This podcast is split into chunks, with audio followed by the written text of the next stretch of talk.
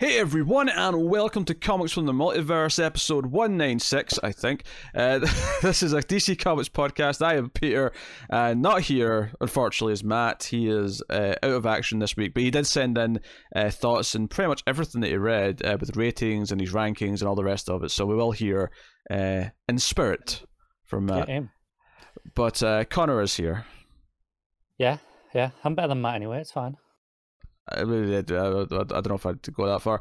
But uh, yeah, so we talk about DC Comics every week. Coming up on this week's show, we have an insane list of comic books to work through. Uh, so we're going to be talking about Leviathan Dawn issue 1, Year the Villain, Hell Arisen issue 3, Action Comics 1020, Batman Superman number 7, Batgirl 44, Justice League Dark 20, Shazam 11, Suicide Squad 3, Amethyst issue 1, assuming you read that. I did, yeah. Yeah, I, I didn't, but I'm, I'm I'm gonna have to give it a skim while you do something else though, because it was like the first thing I read on Wednesday because I was excited. Uh, you'll have chances. I uh, literally that would have been my thirteenth book, I think, if I'd read that. So, and I wasn't that, that excited about it, so I just didn't read it. But uh, I'd have given it a chance if I had less books. But I mean, there was a lot of books. Uh, there was a lot of books this yeah. week. Yeah. Uh, Dial H for Hero issue 12, Far Sector number 4, Batman Curse of the White Knight issue 7, Basketful of Heads number 5.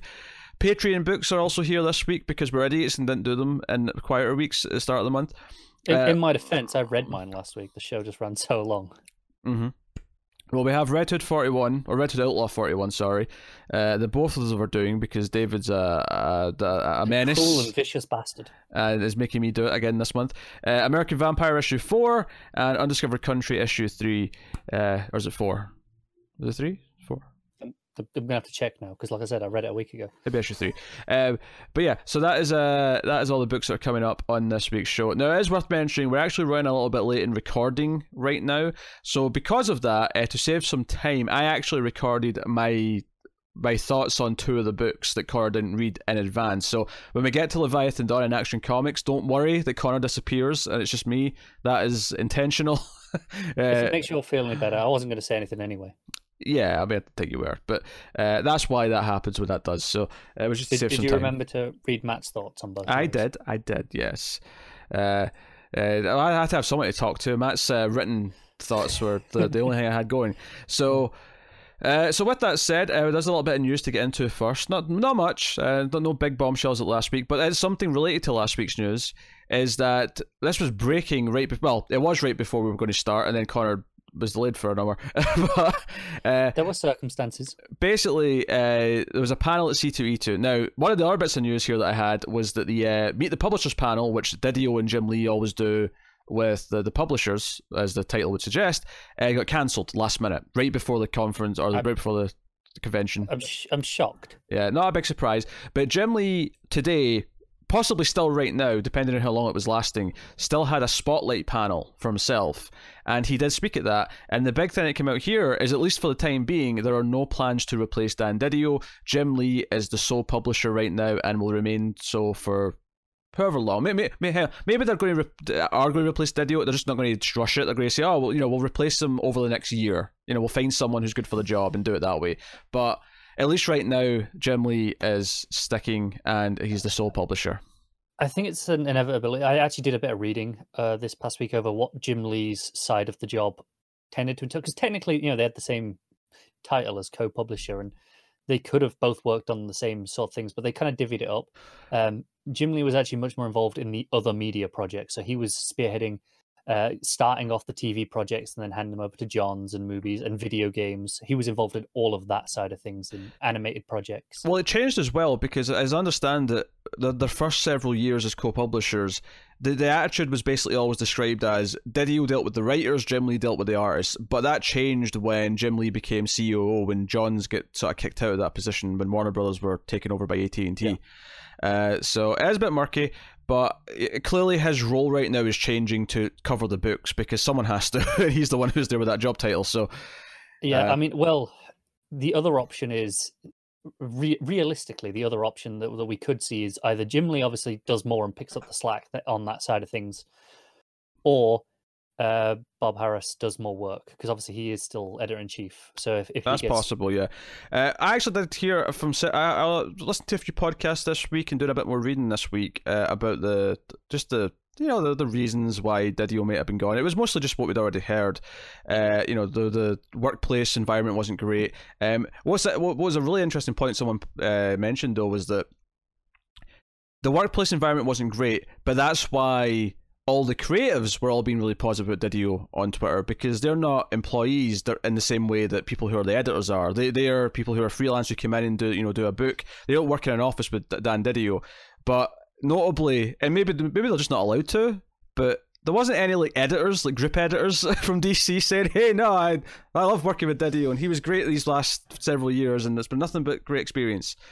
Yeah, it is possible that that you know there, there was an email sent around going, "Hey, none of you say a damn thing." Oh, it's, it's very possible, yeah, because uh, obviously they can't really do that with the freelancers. But uh, I, I, if if there, but there are so many stories about a hostile work environment uh, and how how sort of a creative like control freak Didio was uh, that all the editors might have been driven nuts by that, and that was making them because uh, there's there's been enough of the editors that have left over the last decade to sort of give that some credence. As... There was like seven in the last six months. Exactly. So if that's not a pattern, then I don't know what is. And then the other thing that I also heard, and this is really interesting, is that so an article went out this week. I think it was on the Beat but maybe somewhere else, uh, talking about, and I heard this confirmed sort of from other sources, that 5G obviously to us has been pretty confusing because we don't know exactly what it is. There was, you know, the early rumors that came out saying, "Oh, all the heroes are getting replaced," but it's been a pretty confusing thing. It's like, is it really changing everything? Is it an event? Is it like a, a, a complete shift, like a sort of new 52s thing?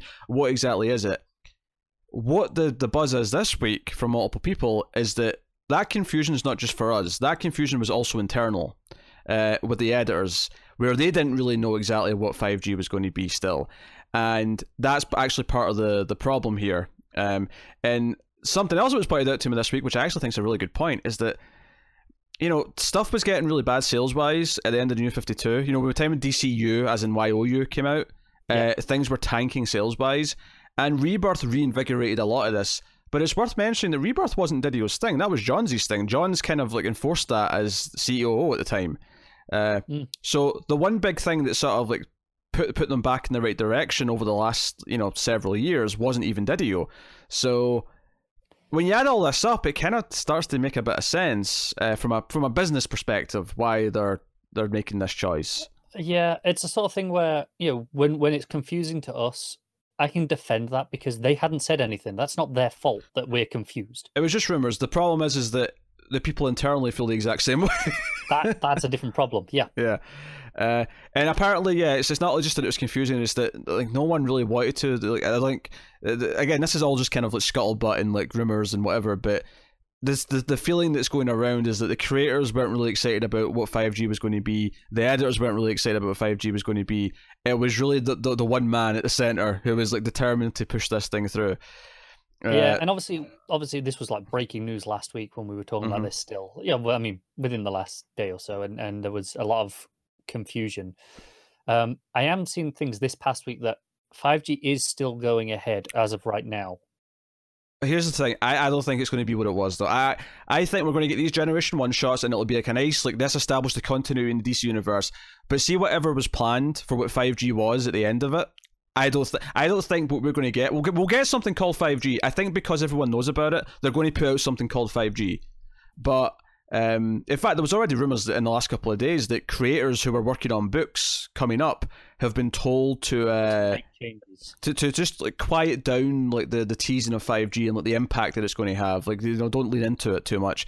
So I think there'll be a thing called five G, but I don't think it'll be whatever was going to be five G when Didio was in charge. I think it'll be this just an event or something or yeah, what I was seeing is in terms of because it was all about the timeline. That was the whole point of 5G, yeah. right? Is, is nailing down this timeline and the changes they're being told are going to be, be a bit more vague with it. Don't give everything specific dates in, in the way yeah. that we were expecting. I wonder. Say, uh, the, the one shots are still all happening for sure.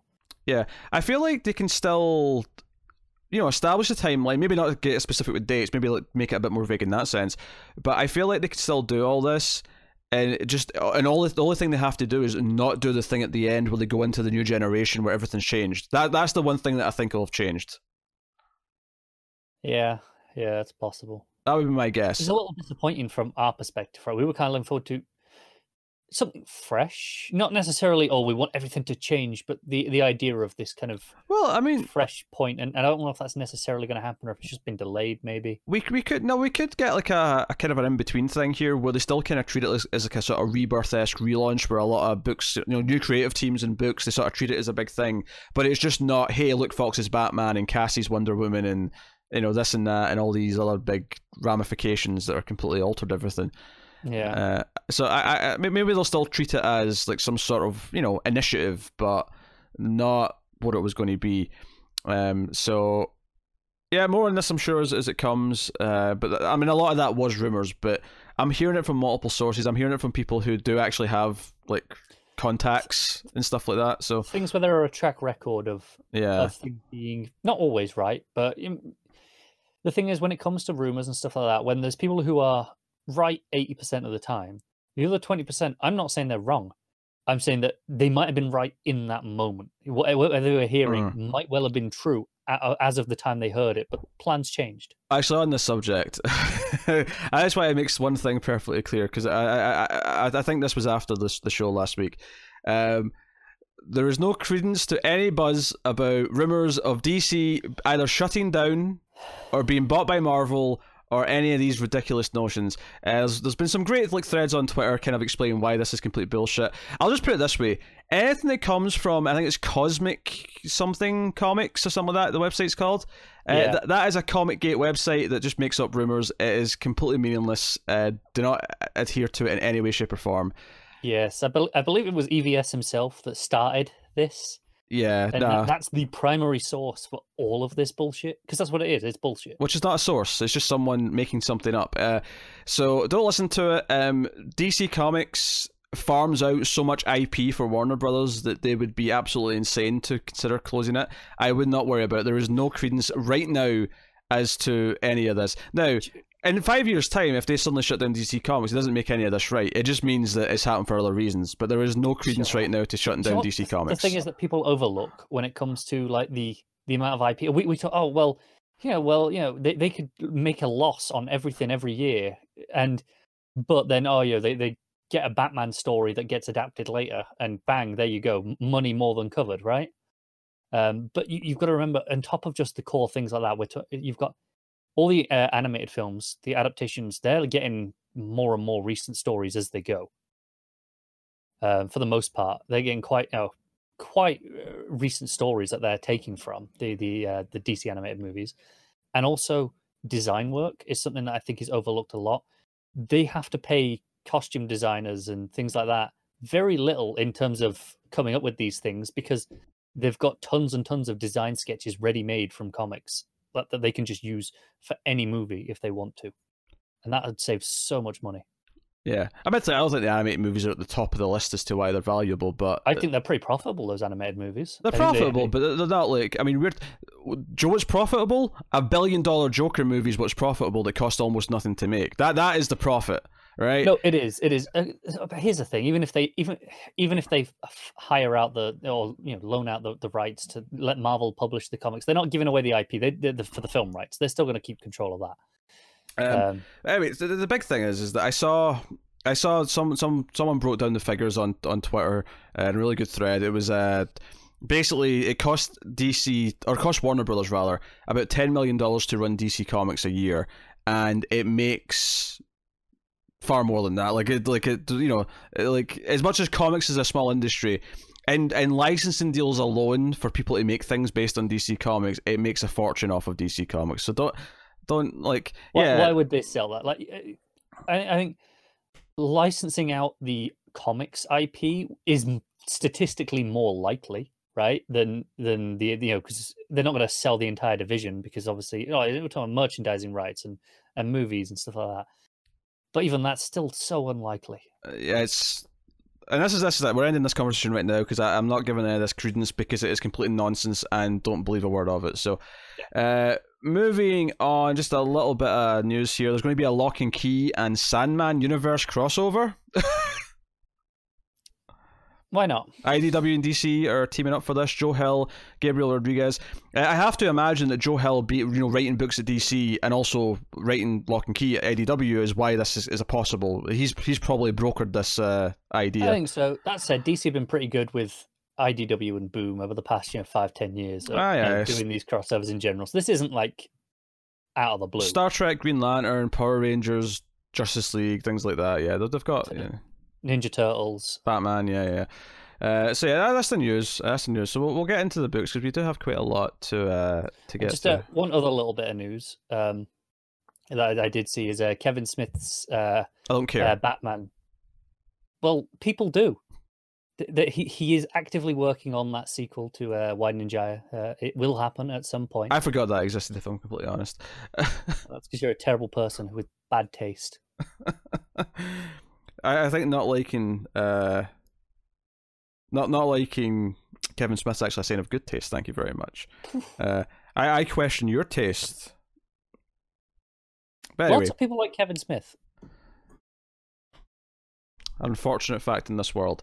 One of the many things that needs to be rectified with uh the coming apocalypse or something. I don't know. All right, uh, let's go into some books. So I'm going to be talking about on my own Event Leviathan issue one. This is Brian Michael Bendis writing, of course, with Alex Maleev on the art. This is uh, the one shot in between the previous Event Leviathan series and then the Leviathan Checkmate series, which is coming up soon. Same creative team. Uh, this is very much issue zero of the next book. Uh, it has the kind of the assembly of this new Checkmate team. Uh, King gets Steve Trevor out of prison of the jail cell that he's in. Uh, there's some Leviathan set up. Leviathan, uh, you know, as in the leader Leviathan, he uh, teleports away someone who's kind of starting to disagree from within the ranks and talks about how they have to look strong and you know how he's not kidnapped anyone. He's you know invited everyone to be here, and they all believe in this. Uh, and then you know we set up a little couple of other things. Uh, Lois Lane goes to Coast City to investigate this Leviathan ship that's crash landed. Uh, and I say crash landed. It's, it feels intentional that Leviathan's put it there. Um, but we have Steve on behalf of Kingsley going around and collecting various people that he's recruiting. Uh, he goes to Arkham Asylum in Gotham to get Bones, and they're talking about Bones, and they're not sure if he's awake or not. Uh, That, that, gave me a little chuckle actually uh, when Bones is like, "I'm up." Um, he's you know it's like, "Hey, I have trouble telling," and he's like, "Yeah, I get that a lot." But so, so some fun stuff here. Uh, the coloring here is pretty good. Uh, the way it kind of like that, you know, uh, when it's in the Arkham basement or whatever, it's all this yellow kind of low glow from the background. And then when we go to, uh, let's actually say where this is. I presume it's Seattle because it's uh, Green Arrow we're going to, but uh, I could be wrong. But it's all these blue backgrounds and. Uh, Green Arrow's actually got a really good entrance here. It made me really miss the, the Green Arrow book that we don't have right now because it, this felt like it really treated him like he was a big deal, and there's a sort of silhouette of him up in like the, the rafters of this uh, shipyard, and then he comes you know down and starts dealing with the uh, the the Leviathan sort of soldiers that are kicking around. Um, and he takes takes a bunch of them out, and then Steve shows up to talk to him, as does as does Bones. So the team's kind of forming throughout the issue, uh, and then we get the question who's in China, um, asking various questions of of the soldiers that he's beating up, uh, and then it cuts to Manhunter, as in you know Kate Spencer Manhunter, waking up in the Batcave with Damian, and there's kind of a, a fun awkward apology here from Damian because Damian was like determined to like put her down when he thought it was her, and that was clearly kind of Le- Leviathan's plan was to make someone like Damian suspect her. Uh, and Kate kind of goes into mum mode because she has a mom and she's kind of talking to Damon in that way. Uh, so it's kind of a fun little sequence in that sense. And then we go to Iron Heights, where Steve again goes to pick up uh, the next and I think final recruit of the issue, which is Talia, who of course is the most uh, hostile uh, t- towards this idea. Uh, tries to throw a knife at him, uh, is pissed that Leviathan's been taken from her, and all the rest of it. But you know, like they, it feels like they need her, so that's why he's there. Uh, so yeah, we get this roll call page of uh, so it's even though it's like obviously it's manhunt manhunter, but it just says the hunter, and then Steve's the colonel, Green Arrow's the arrow, uh, Lois Lane is the truth, uh, Talia's the wild card. The king's obviously the leader. Uh, you got the question, who's just I mean that's just his name anyway, and then you got the bones, which is you know uh, bones. So Uh, and he says, "Welcome to Checkmate." So this, is very much, like I say, the zero issue to what this next series is going to be. Um, the art is beautiful. Uh, surprising no one. Alex Maleev doing great stuff. Uh, very consistent with the previous series. Uh, great shadow work. All the colors are, are just beautiful. It makes every character feel like a big deal. You know, like sometimes you don't see characters like Bones or even Green Arrow in books even in Green Arrow's own book, uh, you know, he had great art for a long time, but uh, towards the end there, it was a bit more kind of just house style, and Bones kind of pops up with that a lot as well whenever he does. So it's really nice to have this this great sort of you know A tier artist kind of like treating everyone like they're like they're worthy of like the best looking town. And uh, the big thing here, plot wise, at the end, is that Leviathan have purchased Markovia, and Markovia is now Leviathan. Leviathan have a country, and they kind of talk about how, from a legal standpoint, now if they attack Leviathan, it's a it's a it's a, it's a legal and a diplomatic nightmare. It's a you know it's so very interesting. Obviously, it's it's not. It's not a stretch to think a little bit of uh, Doctor Doom's uh, Doctor Doom's country. God damn it, I can't remember the name of it. Uh, clearly, I'm not a huge Fantastic Four fan, but uh, very shades of that in that sense. But you know, Leviathan has a country now; they're part of the world stage, and that's kind of what Leviathan was talking about earlier about like bringing them to the center stage and making sure that everyone knows who they are. Uh, after the plan previously in Event Leviathan didn't go exactly as he wanted, so this is kind of the big power play, the big statement of saying we're here, and yeah, so that's kind of the big thing. Uh, and Leviathan even releases a, a statement uh, saying, We're here, uh, and we are Leviathan. It's basically, basically, you know, it ends with him saying all this, and we get a shot of the city or the the, the, the country at the end with all their ships sort of flying around, and yeah, he makes a big statement about fixing the world and fixing the system and the corrupt systems that have poisoned everything and yada yada yada. Uh, it's very very good one shot. It's it's one of these things where like part of me's maybe it'll feel really distinct when we read the Checkmate issue one and read that that next miniseries. But part of me wonders why this isn't just issue one of Checkmate, because uh, it feels like it it could be or be issue zero of Checkmate, which is why I'm calling it issue zero because it's not issue one, obviously, because there is an actual issue one. But it does very much feel to me that this could just be the start of that miniseries and just have that be a seven issue miniseries. Uh, maybe it's because there's like a month off between them, I think, or maybe two months off before we get to the first issue of Checkmate. Maybe that's why this is a one shot because they wanted Maleev to have a couple of months to get ahead in the rest of it. Uh, but then again, like why not just hold this back for a little bit and then continue from there? Uh, they do reference that Superman's identity has been, uh, you know, revealed to the world. Uh, when Lois shows up in Coast City, the guy's kind of like, "Oh, I know you're busy, Miss Lane," and but he mentions that he calls her because there's no agencies picking up anymore. Like Leviathan kind of took took them all out, so no one is there to respond to like requests like this. So you know, it's a it's just a neat little bit of continuity between the books. You know, Bendis is obviously making sure a lot of his stuff is syncing up between all his books at the very least, even if the DCU as a whole is kind of in a weird place with that stuff. But no, very good. Uh, so I will tell you what Matt thought of it actually, because Matt did send in his thoughts, which I'm sure I've said already uh, earlier in the podcast, which I've not recorded yet. but of course, he read Event Leviathan. He cares deeply about uh, this book. Uh, so let me see see what this is. Uh, so that's yeah, Leviathan Dawn. Did I call it that at the start of this? I, I keep saying Event Leviathan. I'm not sure if I actually said Leviathan Dawn at the start of the intro now.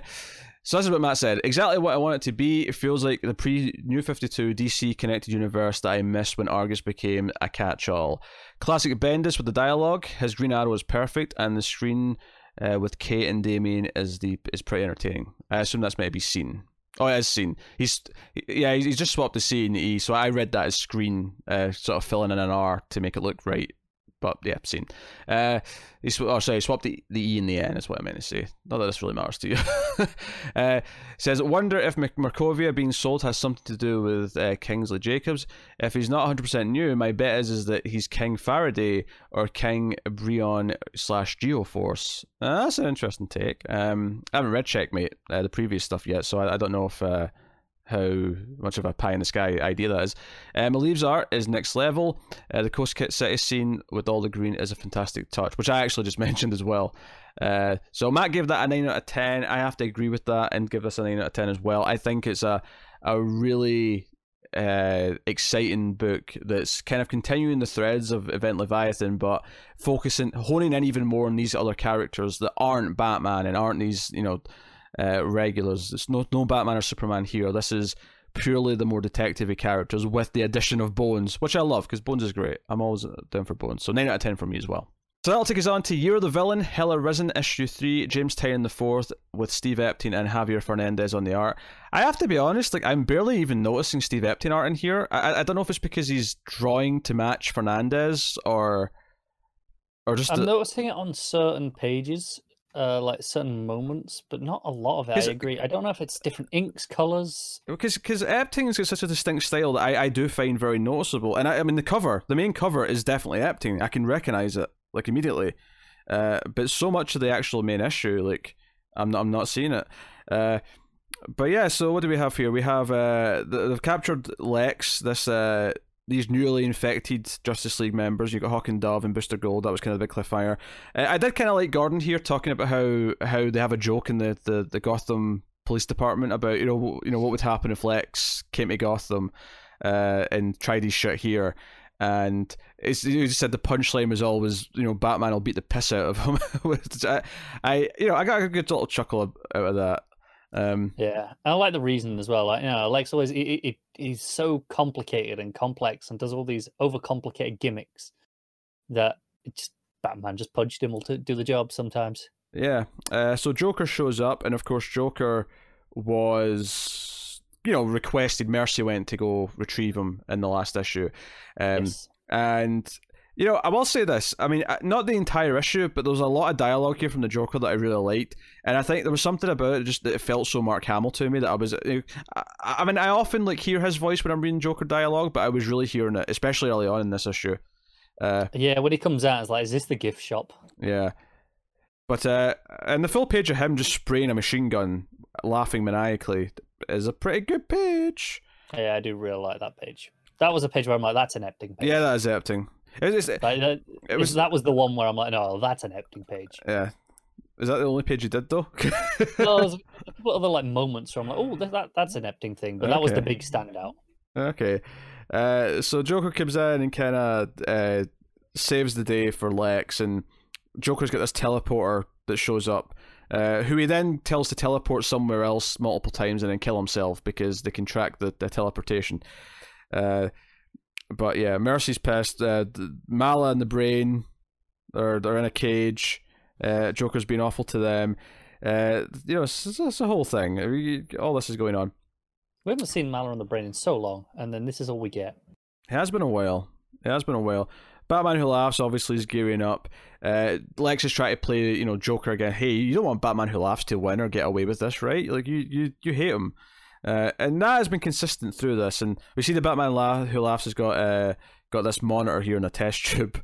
Uh, and I, I all about, I, I'm not. I mean, I'm kind of sick of Batman Who Laughs. I did like the line he's got here though, where it, was it says, um, "I'll teach this universe what a crisis really feels like." I'm like, oh, that's that's a pretty intimidating line in DC Comics. It is, and uh, and obviously knowing that we've got uh, death metal coming up, which is for all intents and purposes kind of going to feel like a crisis again. I assume, like Yeah. the first metal did. I mean, this Uh, is. I mean, for all uh, intents and purposes, I feel like this book is just a prequel to that that series.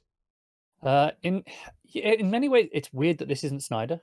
That this is, yeah, it, it's it's capping off stuff from his Justice League run, hmm but it's before his death metal stuff, which is going to pick up on the other half of those threads. Uh, it's kind of weird. Yeah, but I mean, Tynion off, often does like Snyder like fill in chapters. Like that's kind of It does. It does. They obviously work very well together and have done for years. Yeah, we get our first proper look at Punchline. I mean, she was like teased, of course, in that last Batman issue, uh, but we see her here.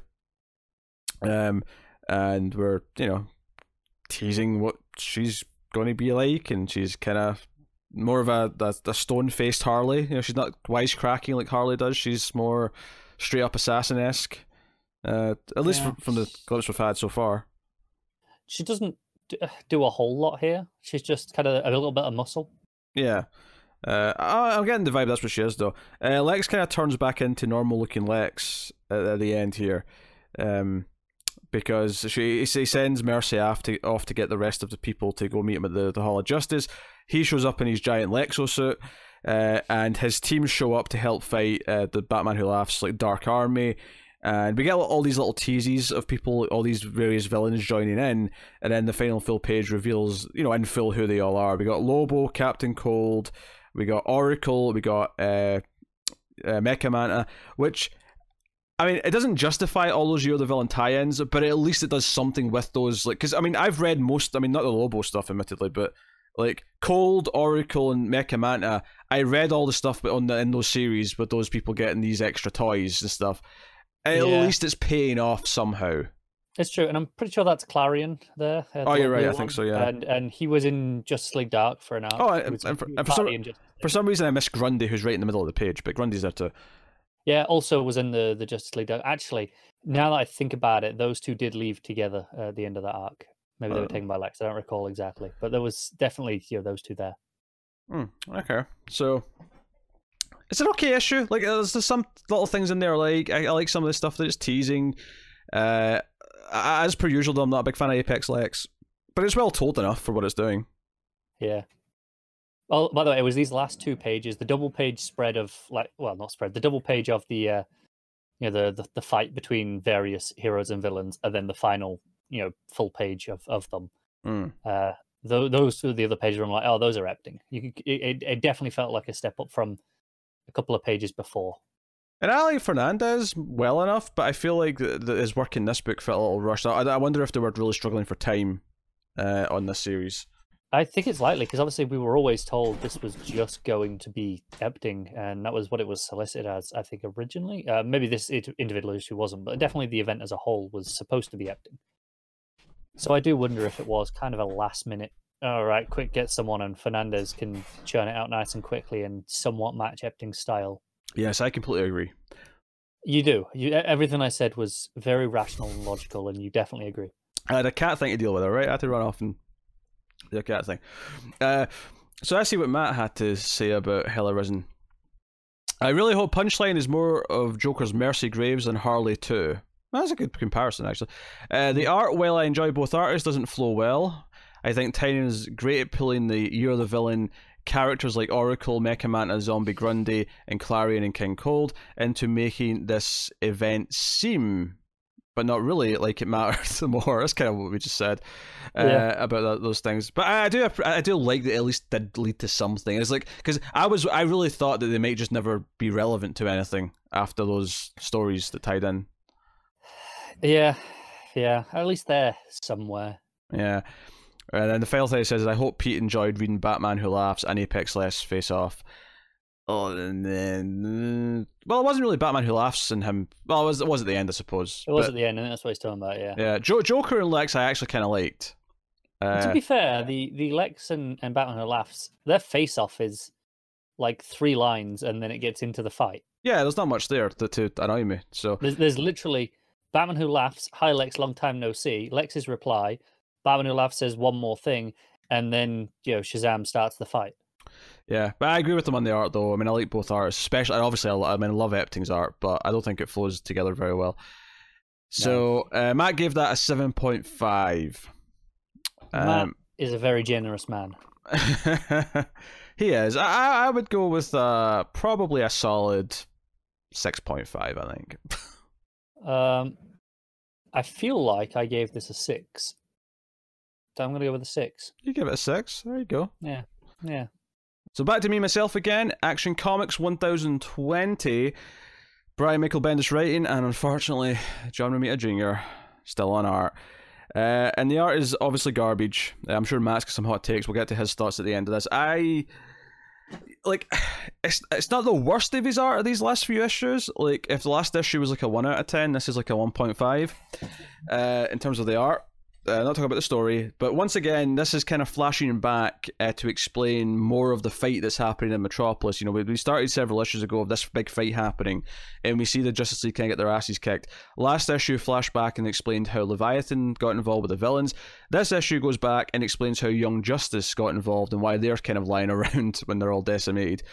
Um, you know what? I take it back. I, I don't I can't say this art's better than last issue because I just remembered the worst thing about this and it's how the first the first panel is it the first panel? Yeah, the very first panel in this book is a shot of Young Justice and Naomi. I don't even I can't even fathom like how anyone thought this was okay like none of them look good, but Naomi like has like just the glowy hexagon on her shoulder, and then the rest of her body is just like sh- just like grey lines going horizontally. Like none of her chest design is there. Like she has a shoulder of a costume, and then the rest of it is just it, it, nothing. Like it's nothing, and she doesn't even have any like anything in her face. Like she has like a, a straight black line as a mouth and like two little lines as eyes, and that is it. Like it's it's like yeah, this is garbage. it's garbage, garbage. I tell you. Garbage. Uh, so they're, they're hanging out the, the Hall of Justice, uh, waiting around, and I think this actually ties into Young Justice because they're on their way to uh, the Hall of Justice, or the, you know, because the Wonder Twins, they mentioned the Wonder Twins asked them to wait uh, out. Superman shows up looking god awful, uh, as everyone does in this book. Uh, no one worse than Naomi though. Naomi looks absolutely terrible in this one. Um, and you know it shows you some more of the fight. You know Leviathan blasting Superman and like him like you know flying around and trying to avoid fighting. But we keep cutting back to like him with the Young Justice, and the Young Justice go inside with them. And what's the, the probably the most interesting thing that's going on here is that Superman kind of meets Conner Kent for the first time, and because he's like, oh, I know some of you, I know I know Tim Drake, I know uh, Cassie, but and I know Naomi obviously, but he says to Conner, like, I don't know you, and he's, he's you know he does some X-ray vision on him, and he's like, yeah, you actually you're real, you you have Kryptonian biology in you, and it doesn't really make a whole lot of sense well, to me. Well, I guess it kind of does, like, because Superman remembered pre Flashpoint. He remembered all that stuff. But I guess when Superman Reborn happened and the two Supermans merged to create, which was essentially the same as the previous Superman, just it is it was it was almost like classic Superman just absorbed New Fifty Two Superman and that was it. There, it didn't really feel like he kept much of the New Fifty Two stuff. But I, t- I guess when that happened, he did lose his memory of the stuff from pre Flashpoint. So uh, we have this kind of weird first meeting of Conner Kent. Uh, and, you know, they, they kind of like use that to their advantage where they're flying into battle. Again, this is like further back in the battle than we've seen before. Uh, but he, like, they kind of count on, like, oh, you know, Leviathan and Luther and all that are expecting me. And Conner's like, yeah, but they're not expecting two of us. Uh, so that's kind of a big moment, and they're kind of like, you know, one of them is like, "Are you assured the Superboy was off Earth?" And like, he is, obviously referring to Jon. Uh, so, and you know, some action happens. There's flying around. Um, some other awful art in this is the villains again. Uh, there's one face from Sinestro again. I just like you don't even recognize. Like it took me like ten seconds to really think about who it was and go, "Oh, it's Sinestro." Uh, it's the page where Grodd's kind of holding Superman up by the cape, and no, it's not that one. It was before that. There was one that was worse. That one's bad. Don't get me wrong, but there was one that was worse. it's that kind of book. Uh, it's that kind of book. Oh, where is it? I'm trying to find it. Not that it really matters. It's, you know, it looks awful. It looks awful throughout. Not, not shocking. Absolutely no one. So, yeah. Um, this is a rough read. It's like the last few issues. The art completely tanks it. Um, some more interesting stuff is going on in terms of you know Superman meeting Young Justice at least, but it just it doesn't. But the art is so bad that it's hard to really appreciate anything that's going on. It really is like it's very rare that the art's so bad that it kind of tanks the writing. You know, Batman shows up in a Batmech suit and uh, Leviathan's watching on. Uh, the one key thing that happens plot wise, really, at the end, is that Leviathan reveals to his followers that he's kind of playing Lex Luthor. That you know, Lex Luthor's part of the problem. Lex Luthor's hatred of Superman and his like you know goals in the world are part of why the world's so screwed up. So he's equally against Lex, and all of this is playing him. And uh, the last page is this big two-page spread of like a Leviathan city appearing over Metropolis. I'm not entirely sure what's going on there. Uh, yeah, it's a rough read, uh, and honestly, even to I mean, maybe this is this would be fine if I wasn't so down on the art, but it does kind of feel like we're we're kind of dancing around this one fight for like what four issues now. The entire arc is clearly about this fight and everything that builds up to it, and I appreciate that in theory. But it really feels like it's been a bit haphazard. So it's not Bendis's best writing, although I still think the writing's mostly, you know, fine. It's Bendis, he knows what he's doing. But the art just tanks it. The art absolutely tanks it. Uh, so I guess I will tell you what Matt had to say. I don't imagine it's going to be that different. So this is Matt's words. Yeah, art is really bad, even for JRJR, and it's a shame because the story was really good. So yeah, yeah, you like the story. Uh, Clark not knowing who Conner is hooked me in and makes me think he has a bigger role in what has happened than we thought before. I've got a feeling that may be wishful thinking on Matt's part. Uh, having to see JRJR ruin Young Justice is sad and angering at the same time. Uh, I'm actually a little upset that he didn't specifically point out Naomi because Naomi looks terrible in this book, absolutely terrible. So he gives it a five out of ten. Yeah, I'll agree with the five. Like, obviously, I think the story's mostly fine. Like, I agree. I don't think it's Bendis's best, but I, I, again, I don't know how much of that is just the art making me miserable as I read it. So I, I, I don't like appreciate it as much. But it did feel exciting having like Conner and Superman work together even if the moment where Superman first didn't know who he was kind of threw me for like a continuity loop where I'm like, oh wait a minute, does he not know? Why does he not know? And then I had to think about it. I went, oh, Super, I guess Superman Reborn, blah blah blah. Uh, but yeah, uh, five out of ten from both of us. So I'm agreeing with Matt too much. Basically, is, is the is the is the, the reason here. so that'll take us on to Batman Superman issue seven. Joshua Williamson and Nick Derington on the art. Uh, a little upset that Marquez isn't there. Uh, Honestly, I I was when I knew remembered it wasn't Marquez, and then I saw it was Nick Derington, and I'm like, even better. I love Derington's art. I like it. I don't like it as much as Marquez though. Uh, I think it's there's something about having a slightly more cartoony look that just works for me. And and Marquez is already on the cartoony side of the scale, right, in terms of realism. Um, yeah, Nick Derington is, is even further, and, and I just kind of love it. I do, I do think occasionally you'll have a face that feels a little bit off to me. Um, Superman a couple of times had kind of a it was just a too much of a baby face, I guess I'd describe it as. Uh, but so this is interesting. This is the start of a new arc, right? So we get some new stuff here. They, they teased Ra's and Zod last issue, and the plot that we actually get here is. And I was kind of excited about this because I've really enjoyed this book, but it was obviously tying into a lot of things up until now. It was kind of exciting to see what it would do on its own terms, right, with its own arc. And what it actually sets up here is that Zod is trying to basically sneak into a Lazarus pit to put the entirety of Kandor City, which was destroyed by Rogol Zaar, to resurrect everyone who was in Kandor in the bottle. And I'm like, this is kind of an amazing idea. Honestly, this is uh, this is the best this book's been so far.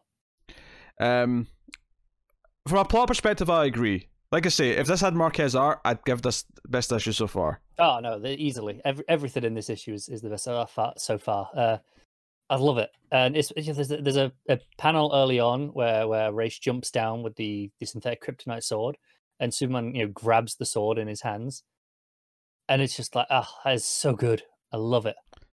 Uh, yeah, I mean, I, I like this show a lot. I like what it's doing with the story. I think the voices for uh, Bruce and uh, Clark are, pr- are pretty good. I think uh, there's even the Zod and the uh, the the Ra's are pretty good. I do think Zod though, like he does. It does feel a little bit out of nowhere that he feels this way because of how he left things in, in the last time he's popped up in Superman. Uh, it feels a little bit like he's jumped to like angry again. Uh, I will have to take your your word for that because I don't know. Last time I saw him was in maybe in Hallam Pals when he was setting up his other colony. Yeah. Uh, but I do, I do dig uh, the Ra's kind of like try to fight Superman, and uh, but I, I do love him putting down the smoke pellet to like you know Batman out of the scene, and Superman's like, nope, super speed, I've got you, you can't go anywhere. Yeah, that, was kind of funny. Uh, that, that that was good. That was a good moment that really played off. Like you know, this is the sort of thing that would normally work against everyone else, but not against Superman and Yeah. Presumably the Flash. s- something I really appreciated that took me off guard because obviously I knew that this arc was going to have uh, you know Zod and Ra's, and that was it. It was kind of really all we knew going in, uh, Mhm. unless you'd read more of the solicits, I guess. But you know, we kind of just knew the basics. I was so pleasantly surprised that this wasn't just the the villains teaming up. Oh yeah, yeah. That's this. This is more like them against each other. Uh, Yeah, and there's a moment where Zod tries to turn Clark and and be like, "Hey, come join my side. We'll bring all the Kryptonians back. It'd be great." mm. and it's it's kind of like uh, uh, for a moment you almost want him to go along with it and just just to see you know the the hero and villain on each side would, would be kind of cool Yeah, um, and we have uh, Ra's sipping tea in his private jet uh, as as they fly as they fly. batman just glaring at him for for like Yeah. two panels So they get to this temple where one of the Lazarus pits are, uh, but Zod's are you know already there. He throws the you know the city into the pool, and we actually end the issue with all these resurrecting Kryptonians coming out of the pool. Presumably, all with a bit of that old bloodlust that we all love so much from uh, Oh, Lazarus God, pits. uh, so Zod's smirking and yells out, "Kandor lives," and everyone else is like, "Shit!" And it's all. In fact, what, what was the line here? Uh, Ra's says, "Tell me you have some kryptonite on you, detective," and Batman says, "Not enough for this." yeah and i love that they're all still miniaturized as well Hmm. like so you you've got you know it, it does it does say at the bottom next death by swarm and it, it kind of is it is a you know a swarm of tiny kryptonians that could presumably just puncture through half of the people there Yeah, yeah, yeah. So we'll see. We'll see. Yeah, there's just there's a lot of fun ideas getting into this. I feel like Williamson's been really inventive here and just sort of playing with all the things that are going on, and it's kind of interesting that the book obviously started with this. Okay, it's tying into all these things that that, you know it's it's, it's going to be so heavily tied to you're the villain and hell, you know teasing Hell Arisen and uh, all that stuff, and this is kind of it just getting to be its own number one again. Like after all that's done, and Yeah, honestly, I think if this had been like the number one of the book and the other bit had either not existed or it had been like a tie-in miniseries, maybe, Mhm. I'd be far more into this book as a whole because it's been kind of like, oh, I mean, it's, it's been all right, but it's been really hampered by just having to do these other things. If if this was the first issue of the book, I'd be going, yeah, I'm I'm down for this book, hundred percent. I mean, I think me and Matt have both liked this book more than you have. Uh, Yeah, I've I've already. had some problems. Yeah. uh, but I am liking what the plot is here. I do wish Marquez was still in the art. I hope he's back soon. But I mean, this might be Darity might be the artist for the whole arc. Uh, it would make it's sense it's if kind was. of funny how how completely opposed to that we are. Like I Yeah. like Marquez a lot. I think Marquez is fantastic. I, I'm sure if I haven't picked him, he's obviously been in consideration for best artist uh, every time he's had an issue. Um, but I still like Derington more. I love it. So uh, Matt says feels like a replacement level book now. Oh, he doesn't sound as hot on it. Oh, But but Williamson's voice for Clark and Bruce is good. His Ra's feels straight from Batman the animated series. Derington's art is perfect tone for the book. Seven point five out of ten. that was everything positive except that first comment, seven point five, which I think Matt gave Hell Arisen as well. He said it a lot more negative on Yeah. that. What's weird is that he says, yeah, it's a physical replacement book, which to me sounds like he's disappointed that it's not what it was. So yeah, I have to pick his brain in that uh, when we talk about the next issue. But yeah, uh, what are you giving it? uh, I'm giving it a nine. Uh-huh. Um, I'll I'll give it um eight. Solid eight from me. Um, if Marquez was on the art, I'd make it the nine. But Honestly, it's Derington that's pushed it up to the nine for me from the eight. But uh, that's Batman Superman seven. Next up is Batgirl issue forty four. We'll make this snappy. Oh yes, Uh, please. So this is basically just Batgirl's fighting a dragon in this made up world from the, the writer who can make things happen in here.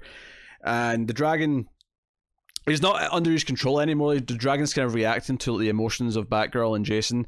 Uh, and basically because Jason's like a newly in love person, he's in love with Babs, and this is how she finds out. Uh, a lot of this is about their romance and about her trying to give him like dating advice as Batgirl to go talk to the person he's in love with, but that's actually her. Like I could see some potential humor in there. I just don't feel the chemistry uh, here at all. So it was kind of just, eh, yeah. I mean, I didn't in some ways, I, I don't think it's quite as bad as the last issue was for me, just because because it was all focused around this one like fight, and it was like, okay, what's making the dragon stronger or whatever? Like, what are we doing? It felt a bit more focused and was easier to just kind of like follow because of that, but yeah. I still wasn't really into it. Uh, no, I agree with everything you said. There. I think it's definitely better than the last issue. Um, just in terms of it flows easier um, because mm-hmm it's not worrying about the mystery of what's going on, setting things up. It's just okay, we're in this world. Let's just do the dragon thing. Uh, although there is a, a twist at the end, which, like Jason, shocking. Jason like cocoons uh, a homeless person. yeah, because obviously they, they they have to heal him with something in in the other world. Mm-hmm. Um, it's like break, uh, fix his heart or whatever it was. Yeah, and Bab- Babs at the end is speculating because she says she's the aftermath. She's like, "Wait, is this something that's happened to him that's came back with him from that other world? Was he always like some sort of weird supernatural villain, or like what else is going on?" Uh, I'm a little bummed about the ending because the ending makes me. N- I mean, I'm sure it's going to be better than these last two issues, but I'm not necessarily excited about like more Jason stuff. Hot stuff with Jason, yeah. I mean, that said, though, if he is like a proper like monster movie villain now, then maybe that could be fun if they lead into that. But I feel like we're still going to do the she has kind of feelings for him and she's not going to know what to do and yada yada yeah. yada. Um, what is it with DC and Jason's? I don't know. It's just the worst. I the sad part about this is that Batgirl's been so consistent throughout pretty much ever since Rebirth started, and it's only really these last couple issues that have started to make it dip for the first time, really uh, These last two issues are probably the worst since. Yeah. Um, and obviously, there's, there's been just some you know okay issues in between good issues before, but this feels like more like a directional kind of slump that we're going in. Uh, yeah, and these are the first issues that were just uh, bad. I think uh, definitely the last one that was was not yeah. a good issue at all, and I, even the ones that have been just uh, wasn't as as good as previous. That that was the first one that was that level. So hopefully, hopefully we can turn it around next issue. Hopefully our fears are unfounded and uh, we yeah. get some stuff. I um, hope there's a different artist next time because I thought the art in this was pretty rough. Mm, yeah, the dragon mostly looked okay, but mm, a lot of Batgirl stuff really didn't. There's a there's a panel. I think it's like the right before the end as she's swinging, uh, when she's following Jason. Uh, it's the top of the top of the second last page, and it's absolutely hideous. I don't understand what is going on with the proportions, her body, her face. It, ugh, no, that's no, fair. That's fair. Uh, Matt, uh, this is I think the shortest one he wrote about in terms of like the length of his thoughts. He just said, "Glad this is over. Still hate the Jason and Bab stuff. To be honest, I half read it. kind of wish I half read it. I mean, I will admit that see when I read a book like this where I'm like clearly out of it and don't really care about what's going on, there are there are certain like sort of sections of like especially during like fights where I'm just kind of like glossing over what's going on and I'm not really taking in the dialogue as much as I usually do. Mm. Um, it's like a natural built-in kind of like just get through this quicker to get through I, I it. Don't, I don't think it helps when we have this many books on a week as well. I know a lot of books this week, a lot of lot, a lot of books.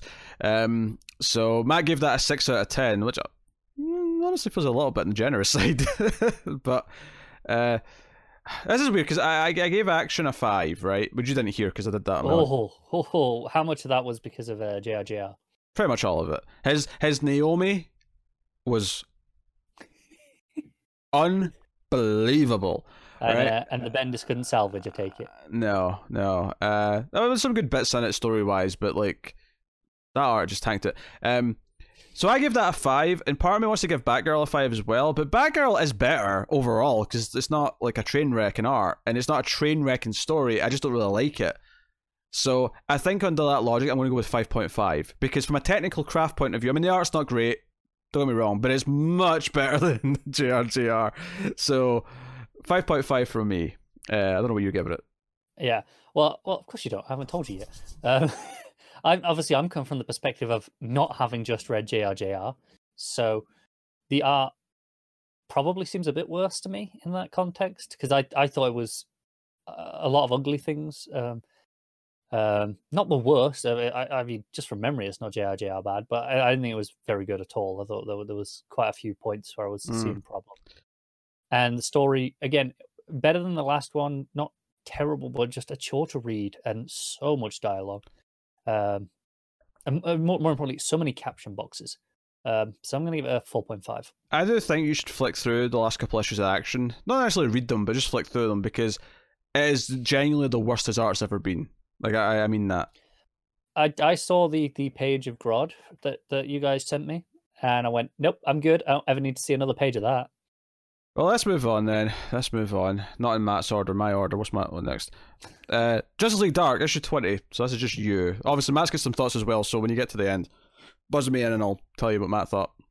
Yeah, so this was actually an interesting one because obviously it's the first issue of the the new writer. This is uh, Ram V. Um, we got uh, Kyle Hotz on art as well, um, but intrigued to see where this was going, and it feels like a a fairly reasonable departure from what we were dealing with. Um, not a not a lot of uh, you know uh, the other kind. They kind of briefly mentioned, but like it's kind of like oh, we'll get back to that. Um, we actually start with Animal Man, and uh, which who hasn't been in the book at all up till now. So that was uh, obviously uh, a new element. And then there's a know, there's this guy going around. He's got like mushrooms going out of his head, and it is weird. And and people are kind of like hey, you know aware that something's going on. And he's just going up this building. He's going up you know going up the elevator. He's getting right to the top, and you know and people are looking up and think he's going to jump, and then his head explodes. And yeah, that was a, a hell of a moment. Um, basically, it's these. You might have even heard of them because I'm familiar with the, the thing in general. It's you know those there's there's there's fungus that uh, like infect like ants and stuff like that, and they and they take over the brains, and they're yeah they're they're kind of described as being zombies. Um, you you might have seen the odd article online about them. Uh, it's basically that, but this subspecies of the fungus can infect people. So it's infected uh, I think it's LA uh, is, is where we are, and it's half the city is being infected, and and this is how it spreads. So what it does is it infects them, and then it drives them to go towards the top of a building. You know, get as much height as you can, and then explode your head, and it will spread all its spores and go to more and more people, uh, which is pretty intense. So uh, Animal Man calls in the Justice League Dark.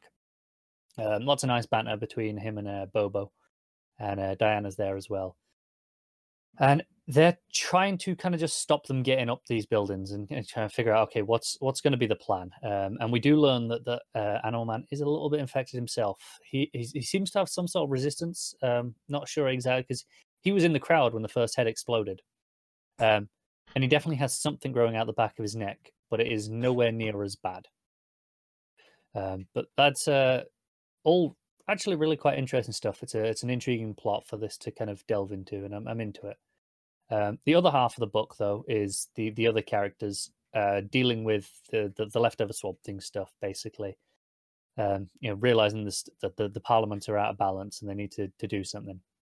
Um, so we've got uh, Kelly talking to the the helmet of fate in, in Nabu, doing you know having a bit of a arguments about what, what what they should do and then how they should treat this and they talk about how they need to convene the Parliament of Life, and it's kind of basically all the all the other uh, forces, you know, the red, the green, the rot, and division. I think it was the newer one that I always forget. Um, basically, they all have to come together, and they have to uh, all the avatars have to work together to perform this ritual that will, that can then convene, you know, like a joint parliament. Uh, which they're like, this is going to be a bit of a problem because the current avatar of the green is is Woodrue, who they've got locked up in a basement. So I guess this takes place after Harley and Ivy or before. Uh, who knows? Um, but they've got him locked up in the basement, and he's not too happy and doesn't really want to work with them. Um, but basically, Constantine goes back in to see him after and is like, "Hey, you go along with this, and I'll get you out. I'll I'll sort it out for you." And he doesn't really believe. He's like, "Well, sure, why not? We'll go with it." And but then there there is a, an entity that comes. It starts as like a little fly, and it kind of melts and it's got a, a wonderful uh, lettering effect. It's all these, uh, it's it's black bubbles with uh, you know white text, and they said Constantine's going to betray you, and but our arrangement holds holds holds true. Uh, you know, and soon you know I'll be fr- you know you'll you'll be free, and I'll have my revenge.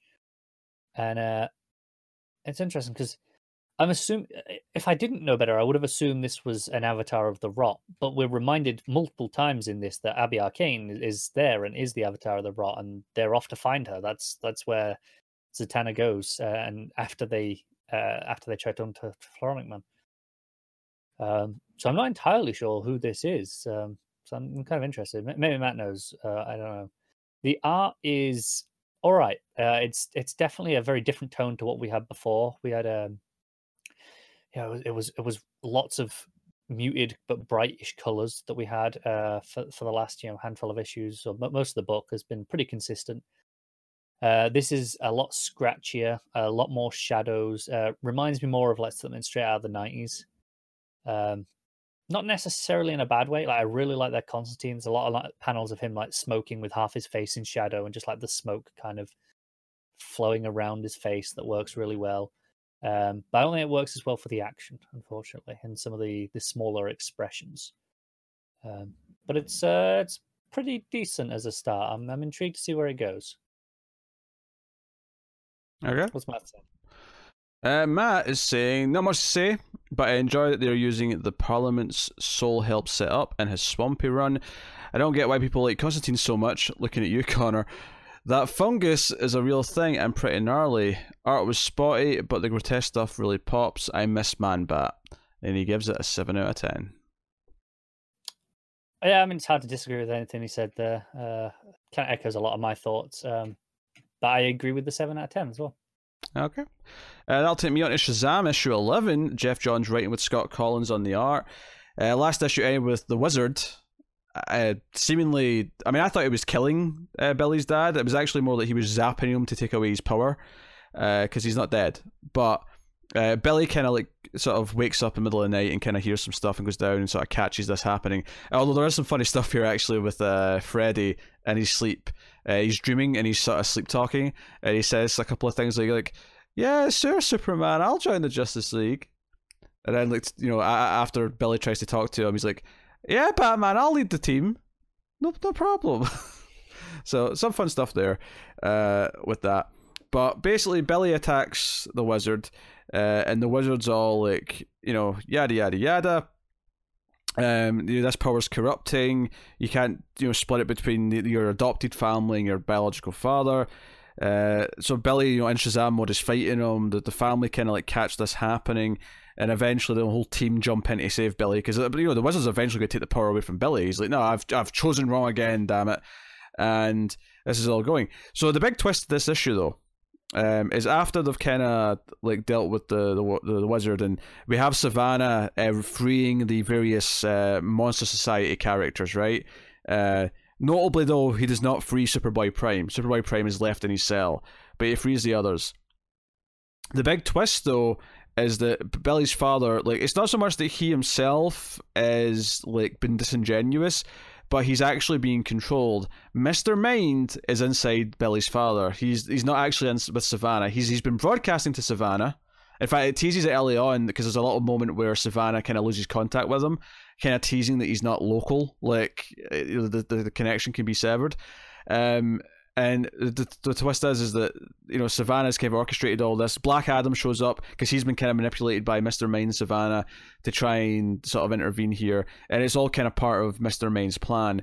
And then, sure enough, Sivana shows up with the entirety of uh, the the Monster uh, Society.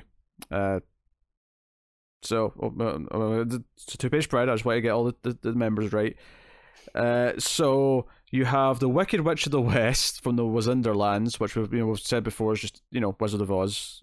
Uh, you got Sivana, obviously. You have King Kull from the Earthlands. You get Scapegoat from the Wildlands. You got Jeepers from the Darklands, who looks very Man Bat esque actually. You've got Evil Eye from the Monsterlands. He looks like the uh, from Doom, the one-eyed flo- floating things from Doom. Those Oh, big cool, heads. Uh, he looks like them. Uh, the Red Queen from the Wozenderlands. Uh, Mr. Atom from the Gamelands. The Crocodile Men from the Wildlands. Uh, those ones are pretty recognizable. And then the Mr. Merry-Go-Round from the Funlands. So Sivana shows up with all this team. and it's like, oh crap, this was all playing into his master plan.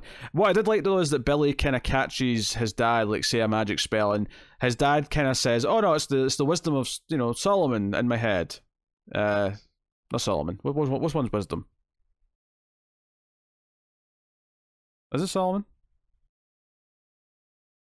I thought. Yeah, that's Solomon. Yeah, Wisdom of Solomon. Yeah, first I doubted myself because I'm like, no, Solomon must be like strength for alliteration that, reasons. That's what. You, see, I would yeah. have gone with Solomon at first thing as well. Then when you question it, I was like, but do they not all match their first letter? Yeah, they don't. No, it's it's just it's the Wisdom of Solomon. Um, but Billy actually sort of catches him out here in a lie and says, "No, no, no! Like the, the wisdom doesn't literally just give you information like that. Like it, it sort of inspires you to to make the right choice. It doesn't give you like magic spells that you can say out loud." Uh, so he confronts him, and that's when we reveal that Mister Mind is uh, inside Billy's dad. So. Uh, you know, so he felt fishy as soon as he showed up. You know, we kind of felt that way. I mean, Matt, anyway. I don't know if you were still reading it at that point. And nope, sorry. Uh, you know, so that, that's kind of like sort of justified that suspicion, and that's why he showed up. Is because he didn't show up because he wants to be Billy's father. He showed up because he's been taken control of uh, to exploit. But the final page is uh, this uh, evil-looking dummy in the Monsterlands, uh, who, I, who I'm assuming is a character that people might know, but I, I don't recognize him. Uh, basically, Superboy Prime's like, "Hey, you, like, let me out. Like, you know, see, that see that that uh, red sun over there? Uh, why don't you turn that off? Uh, and I, you know, I can power up and I'll get out. Uh, I'm a monster too." And when he, as soon, as soon as this this dummy turns off this like red solar light uh, source, uh, Superboy Prime just heat visions him to death. He just incinerates him, and he walks out, and he's like, "Oh, right, that's that's it." He's like, "Stupid idiot! Like I need to team up with you. I don't need to team up with anybody." Look out, Billy Batson, you're first, and that's the cliffhanger for uh, next issue.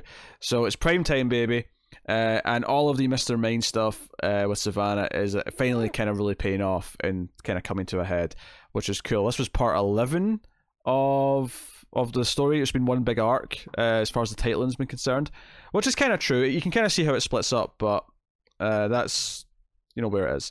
So, please tell me that the scapegoat was an actual goat. Let me double check. You said it was from the the, the Animal Land one, whichever that one, Wildlands. Yes, uh... I'm, I'm assuming it was an actual goat, and I'm like, okay, that's kind of cool. okay, I'll go back to the two page spread at the end. Yeah, yeah, yeah. Please, yeah. And tell you if it's an actual goat. I, to be honest, I thought it would be memorable enough that you'd be able to go, yeah, of course he was a goat, or don't be stupid. Not only is he a goat, he's a goat with two pistols, and he's got like a like a sort of 1930s style hat with these two horns kind of sticking through the hat. Okay, that's awesome. And two, have you shown Tim this yet? Because Tim will be offended if you don't show him. I haven't yet, but it's a good point. So I'm screenshotting it right now.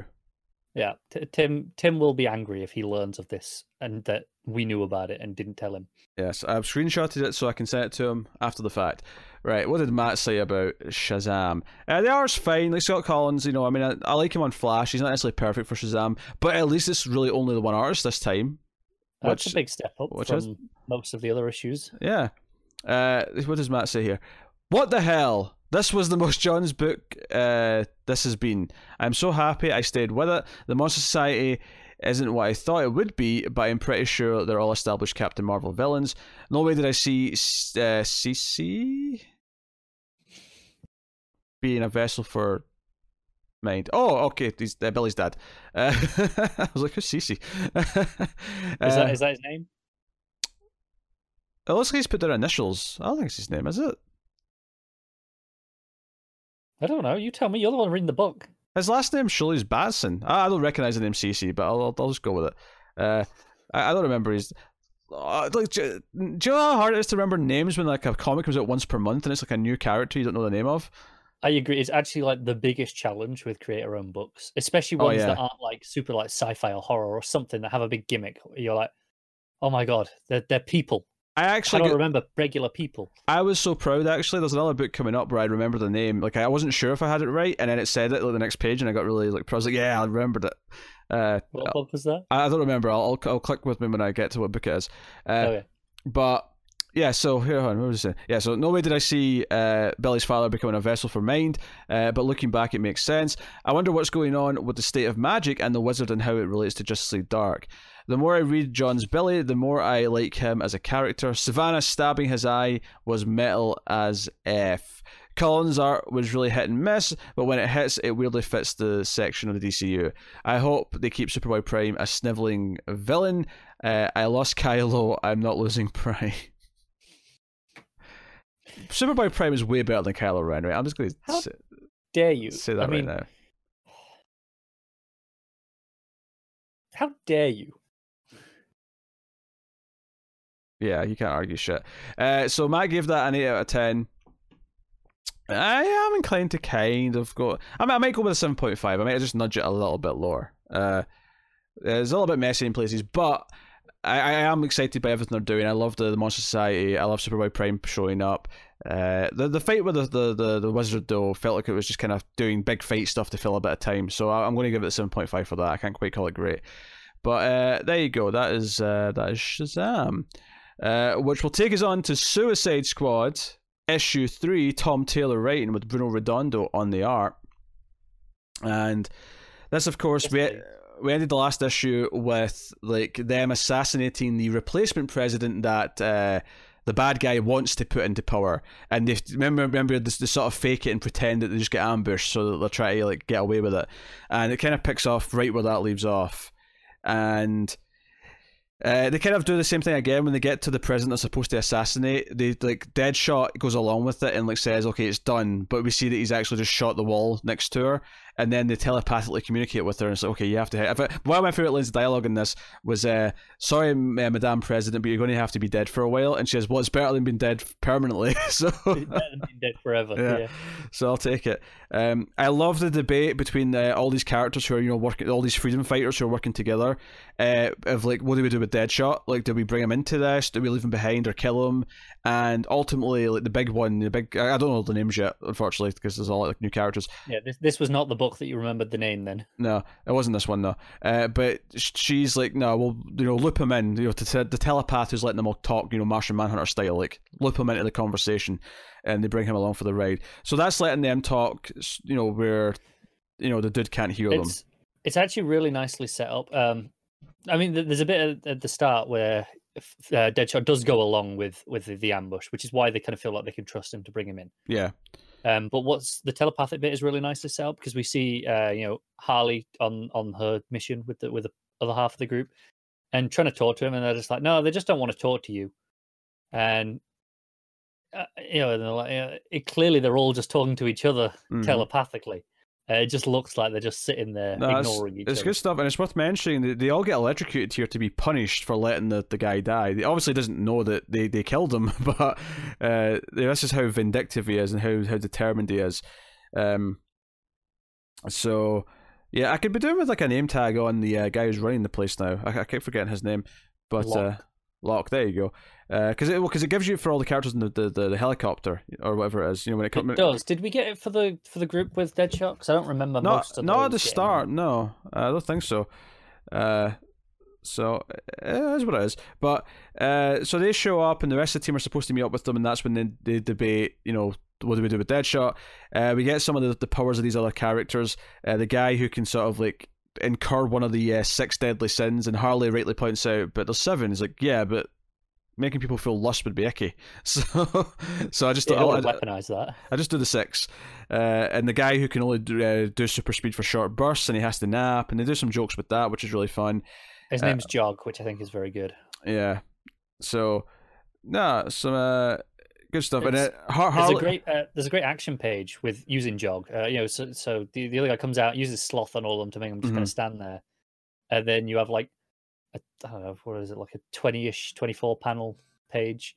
20, pa- uh, 20, 20 panels, it's 5 by 4 Uh, okay, I didn't count. I was just kind of eyeballing um, uh, of him kind of running through and taking all the guns, knocking them out, and then just being like, right, okay, I'm done now, Yeah. and, and just sitting down on the stairs. It's great.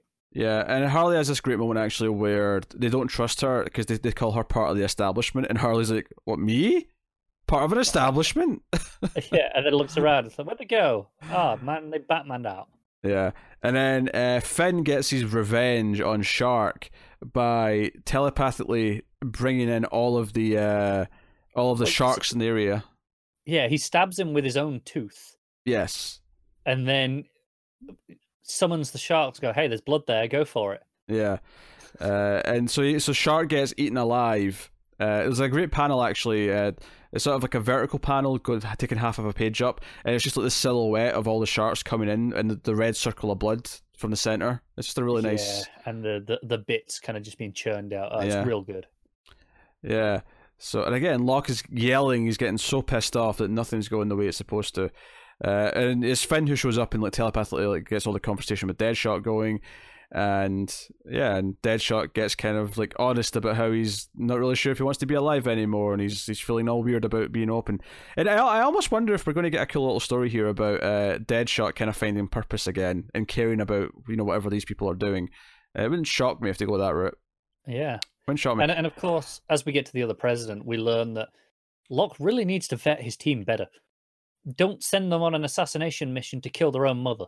That's just not going to go well. Yeah, obviously they've, kept that uh, secret, but like wh- when they came in, like th- this really sets up in a really interesting dynamic for this book because the end of this issue, this is issue, three. So this, we, we sometimes we talk about how TV shows have like a, a three episode pilot almost sometimes where it feels like they've really set up what the premise is, but then I feel at the end of this issue we get the premise like no, they wanted to be taken by Task Force X, and it's it's not as smooth as they thought because they were expecting Amanda Waller, which they thought they could handle, and this like, Locke is- Amanda Waller's a professional, and we can Yeah. kind of work with that. and Locke is a lot more kind of erratic and Eh, like he's you know he's being controlled by something else. They reveal that it's not the government that are controlling Task Force X. Locke represents some villainous entity who also gets teased at the end because he, he electrocutes Locke the same way that Locke's been like electrocuting them. And Does he have a bomb in his neck? He could do, he could do, but I think this setup we're like, no, we're going to take down Task Force X, Task Force X, and whatever is like controlling Locke, whatever this bad guy is, this entity, this establishment is, like this is like them. They've infiltrated Task Force X to take down this big bad, and I'm like, this is an insanely intriguing Suicide Squad story. This is so It's- different from what I'm used to. It's Like, so unique. Them intentionally subverting the missions to, you know, make things go their way, save the targets instead of killing them, uh, you know, and work against the the establishment like that, but from inside the system, is uh, it's pretty unique. Yeah, and it's just it. So I've been enjoying the banter. I've been enjoying the characters and their interactions with each other and all that stuff, and the, the violence and all that. But this made me really excited about just the, the, the, the story. This made me excited about where it's going and what the the, the, the ongoing plot is. And I'm like, yeah, Taylor's done it again. Oh, I'm shocked! I tell you, shocked. Never saw that coming. Done it again. Uh, so yeah, and they're all telepathically talking to each other on the plane or the the, the helicopter back. Uh, and they've kind of bonded a little bit as a team. How long till they have to loop Harley in? Because Deadshot does trust Harley. Uh, uh, that's worth Hmm. noting. Yeah, yeah, uh, those two are, you know, they, they call Harley the establishment here, and and I think they, they're kind of like the parents of the Suicide Squad at this point, right? Yep. They're like they're they're the grown ups that take things seriously as much as Harley can, but they, they've you know survived this long for a reason. Um, so it'd be kind of interesting to see if if if and when she gets looped in. I would be delighted to see her reaction to find out that Deadshot's been in the loop for. I, However I- long. been really annoyed that they didn't tell her, and her having to have the restraint to not say anything out loud. Mm-hmm. That's gonna be fun. Yeah. So no, Suicide Squad was great, and they are again. I mean, there's not really much to add 'cause it's just as consistently great as the last two issues. But Redondo, uh, he fits this book to a T. Uh, it's such a clean style that I really think works with Taylor's writing. Um, it really reminds me of the sort of artwork that Taylor had on some of his Marvel books, actually. Uh, so I'm really, Yeah. I'm really into it. Once again, just to shout out Adriano Lucas for the for the colors because they are spectacular on this book. Mm. That uh, that, that twenty pa- panel page um, where, where it's going in and out of the silhouettes and all the different colors going on uh, really makes it dynamic and it makes each panel function individually rather than just being a you know a, a mess of action. And the big thing is the expressions as well. Like, you know, that, that whole page where they're, they're talking to Deadshot for the first time telepathically and he kind of opens up a little bit. And the way he kind of like catches himself doing that and feels, but like, it's, it, it, it captures the the emotions in his face. And like, he's trying to be stoic, but he lets something slip. And it's like, it's all there in the art. It's beautiful stuff. Uh, Let's see what Matt said. Uh, Tom Taylor is the best. Uh, sound drop. Oh, sound drop. Yeah, yeah, yeah, perfect. Tom Taylor. Thank you, Matt. Uh, R.I.P. Shark, but he had it coming. I feel like the revolutionaries aren't long for this world, but I'll keep enjoying them as long as I can. Taylor really gets the team book dynamic. Redondo's art looks great, especially in the action. I feel like we know who is pulling Locke's chain, but I can't figure it out. Uh, I mean, yeah, I, I, wouldn't be surprised if it is someone we we know from elsewhere in DC. Like it could be. Yeah, it's it's really traditional, like shady spy organization with the blacked out face. Someone just sat there in a suit on a screen. And then he added, it really felt like Mockingbird from Gail's Secret Six. So oh. uh, he gave it an eight point five. What are you giving it? God damn it! Why am I lining up with Matt? Uh, it's eight point five. I'm giving it the nine. Love it. Tom Taylor is a, a, a nine out of ten book rating machine, right? That's what he is. He rates. Yeah, I mean, nines. I gave him a nine last week. Yeah, so. he just rates nines and up. Obviously, he gets some tens occasionally as well. But uh, that is Suicide Squad, which will take us on to Amethyst issue one. Uh, like I said, I didn't read this because it would have been like book number 13 or 14 for me. So, you know what? I called it. And because I wasn't that excited, I just said, you know what? It's fine. Conner can talk about it. So, uh, this is uh, Amy Reeder who did both the, the writing and the art. So, you uh, go for it. Yeah. Um, this was the book I was like most excited about to read because I've not read a ton of Amethyst, but whenever I have, I've I've enjoyed it. Um, and I'm like, yeah, I'm familiar with the the basic concept of gem world and you know the, the different uh, gemstones being the the family like royal houses and stuff like that. Um, but I was kind of like, okay, I'm down for it. Um, we we have a fur, like three or four pages on Earth at the start, which are kind of fun, and it's basically it's it's her birthday, and uh, it's her 16th birthday, and she's like, I'll be celebrating it twice, once here, once in Gem World. It'll be fun. And you know, you have her Earth parents uh, who obviously you know adopted her, given her gifts, and they're trying, they're trying hard, bless them. And she's just like, it's just not quite how it works. Because they're like, hey, you know, we went to the shop and you know it's it's we picked it out and you know it's this gemstone that's supposed to enhance your psychic abilities. And she's like that's that's not really how it works. It's it's it's more science than than magic. But um sure. And then they're like well you might not like your other present. And then she was well, i'm sure it'll be fine i'm sure it'll be fine. And then she opens it up and it's a book on crystal healing. And she's like it's great sure uh, yeah great teeth she's like yeah crystal Healy. oh boy um but it was it was it was kind of fun little intro, and then she goes off to uh to go to Gemworld. She goes to a portal, and as she's going through the portal, we get a gorgeous uh, two page spread that's basically exposition, backstory, recap of who she is, you know, uh, what Gemworld is, uh, that her parents were killed uh, over there, and you know, basically just the the general backstory. And she gets there, but she doesn't land where she's expecting uh, everything's kind of shattered. I guess is the word. Her whole castle palace is is destroyed, and no one's there. Um, I got a lot of uh, Narnia vibes. Uh, not the first one. I think it's the second one. Uh, Prince Caspian. I think it was. Um, which, if, if, you're not familiar, it's where they go back to Narnia after like a year, but a, a year of their time on Earth. But in Narnia, like a thousand years have passed, and their castle is like this ruin, and everyone they've ever known is dead. Um, and I, I, was getting that sort of vibe here when it happened. And she's just like, okay, I, I, don't know what's going on, but I have to go find out. She was right. Okay, to to the neighbors, they can help. Um, she goes to the, the turquoise realm, and again, she gets treated really weirdly because she gets there, and and you know, it's it's the, her closest ally, and you know, this woman, Lady Turquoise, she's she's acting like they're strangers, and you know, like, I don't really know what's going on, and uh, turquoise are a, a warrior house apparently so they're like, "Oh, can you can uh, can I borrow some soldiers try and find out what's going on?" And the, and she's like, "No, no, not a chance. You know, every time that you know uh, you you want help, it's my subjects that die. So screw you, basically." And uh, so she storms out, and she tries appealing to the people, uh, you know, the the commoners of, of the turquoise realm instead, and they're not having it. They're just like, "Yeah, no, nothing." They're, they're acting like you know, as she puts it, that, that she's the bad guy, and and they don't quite get it so she's uh, she's off, kind of not not sure what to do next, and she run, runs into this giant worm thing that kind of rears up, and she she starts fighting it, and then uh, someone jumps in and, and saves it, and she's like, "What are you doing? This is like this is uh, like my pet essentially," and uh, he's called Stan, uh, the pet, because uh, her, her roommate or whatever it was who named it uh, is an Earth fan.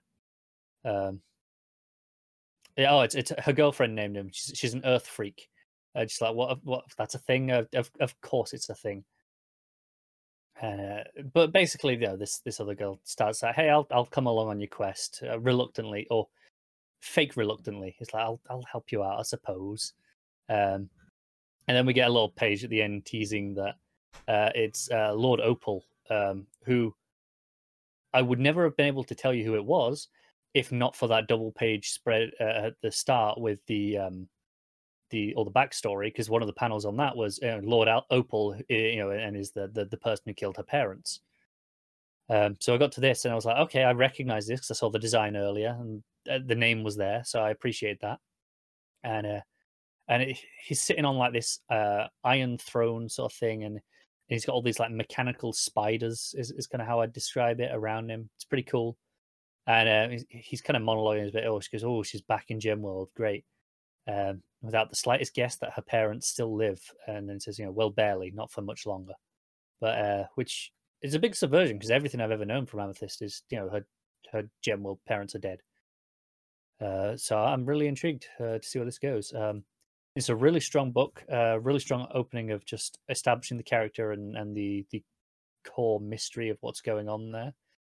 Uh, I do think there are a few too many narration boxes. There, it's, it's a bit overdone, um, which is a shame because uh, it, it feels like it's covering up some great art at points. Um, but uh, overall, it's a really solid book.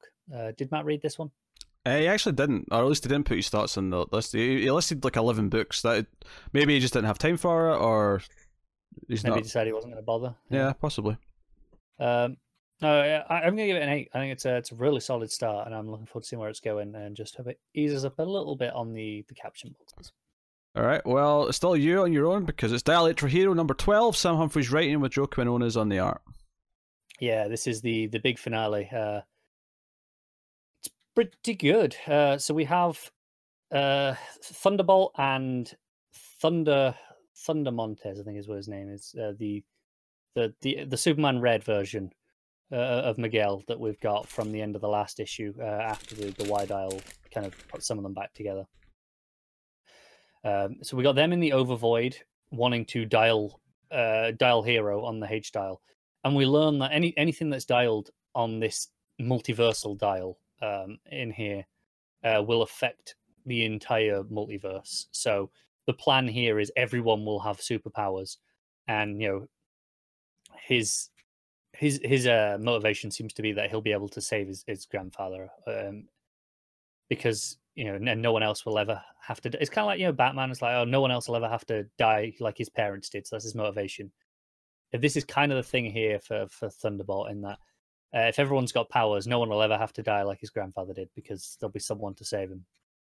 Um, we have a couple of pages of of uh, summer and miguel in the uh, the void uh, the the K hole, I think is what it was called, um, uh, which was uh, this this really creepy grayscale place. Uh, it's kind of great, and there's just one little light, which is uh, Summer's, uh, you know, like a physical manifestation of hope.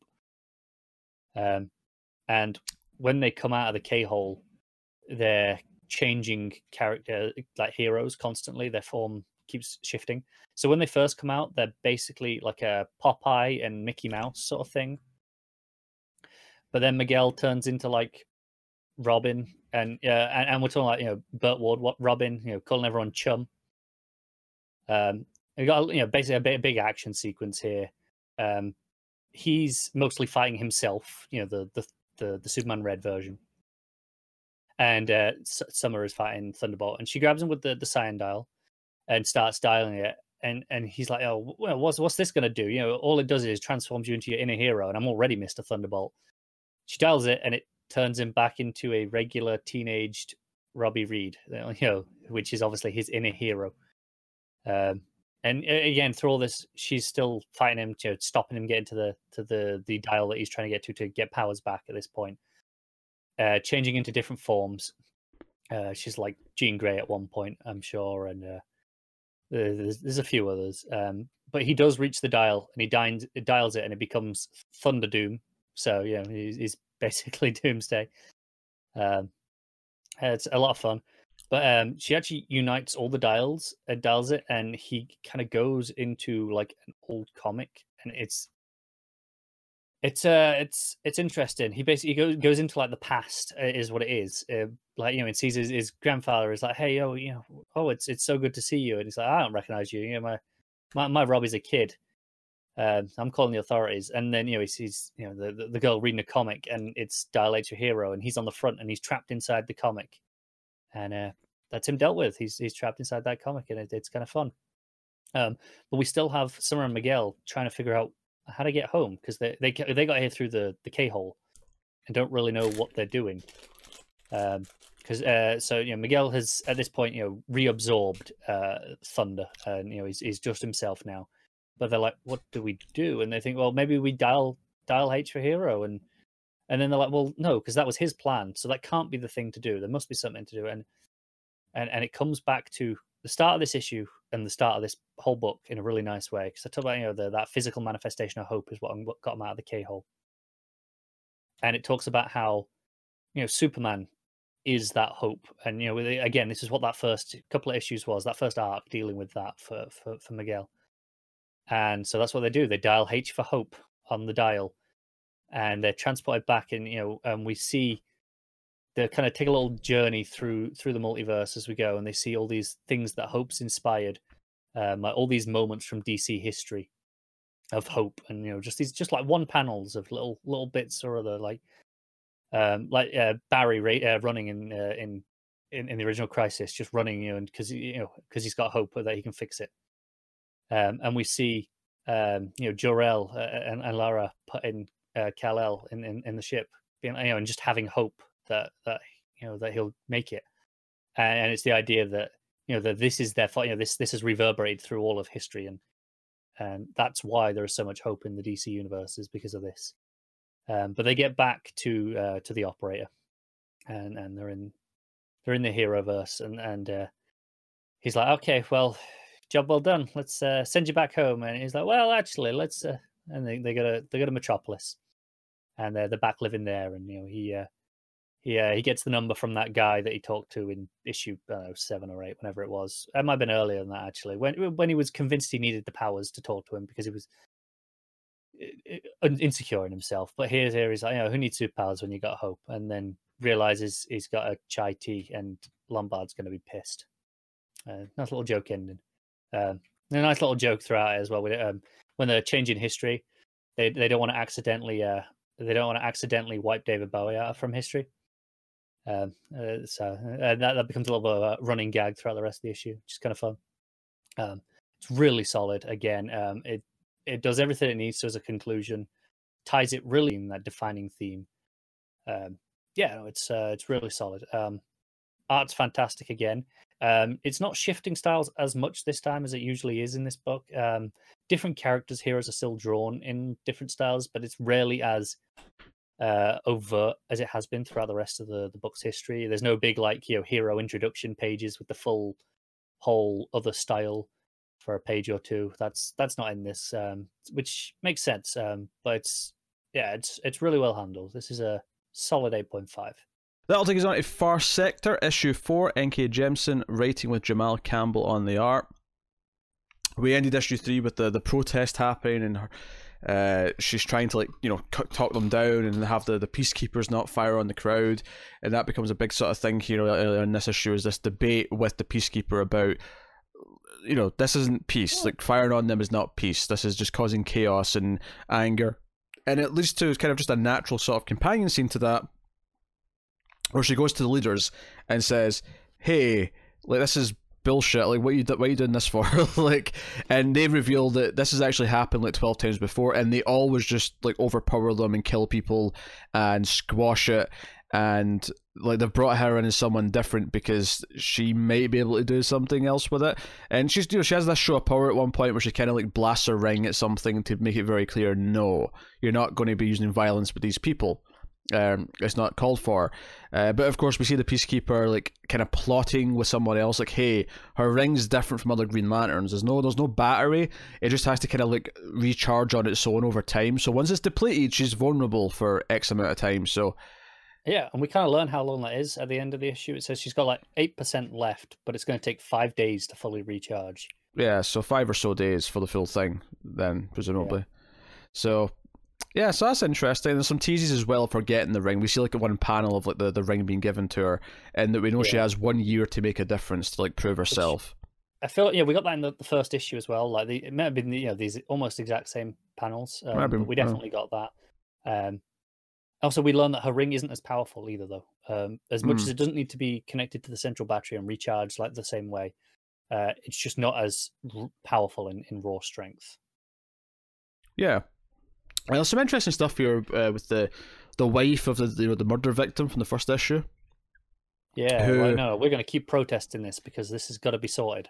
Well, no, the line that really stuck out to me from her was uh, "I can't even grieve," uh, Yeah. which I thought was really interesting. Obviously, and this is not a new thing, but the, of the books really get into is this idea that because they're ex- experiencing emotions for the first time, they can't control them, and it's like causing these extreme reactions. And like the belief here is, no, no, no, like we're pro- protesting because if we actually get used to having emotions, we can control them and like react accordingly. Uh, you know, like humans mostly do, mostly. yes, exactly. And, and they want a their their goal is they want a referendum. Um, It's a very democratic thing that they want out of this. They're not like, hey, turn it off right now.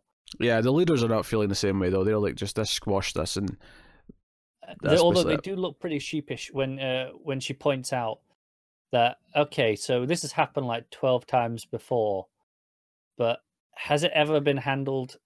You know, has it ever happened when there's been like you know this uh, epidemic of extreme emotion? Is the way she puts it. And they all kind of look at each other, and, and and she's just like, you know, face palms, and it's like, oh god, this is this is different this time. yeah, well, presumably because of the uh, the drug that's making them feel emotions for at least a short amount of time. Yeah, because it takes it, it blocks the emotion exploit for a little bit.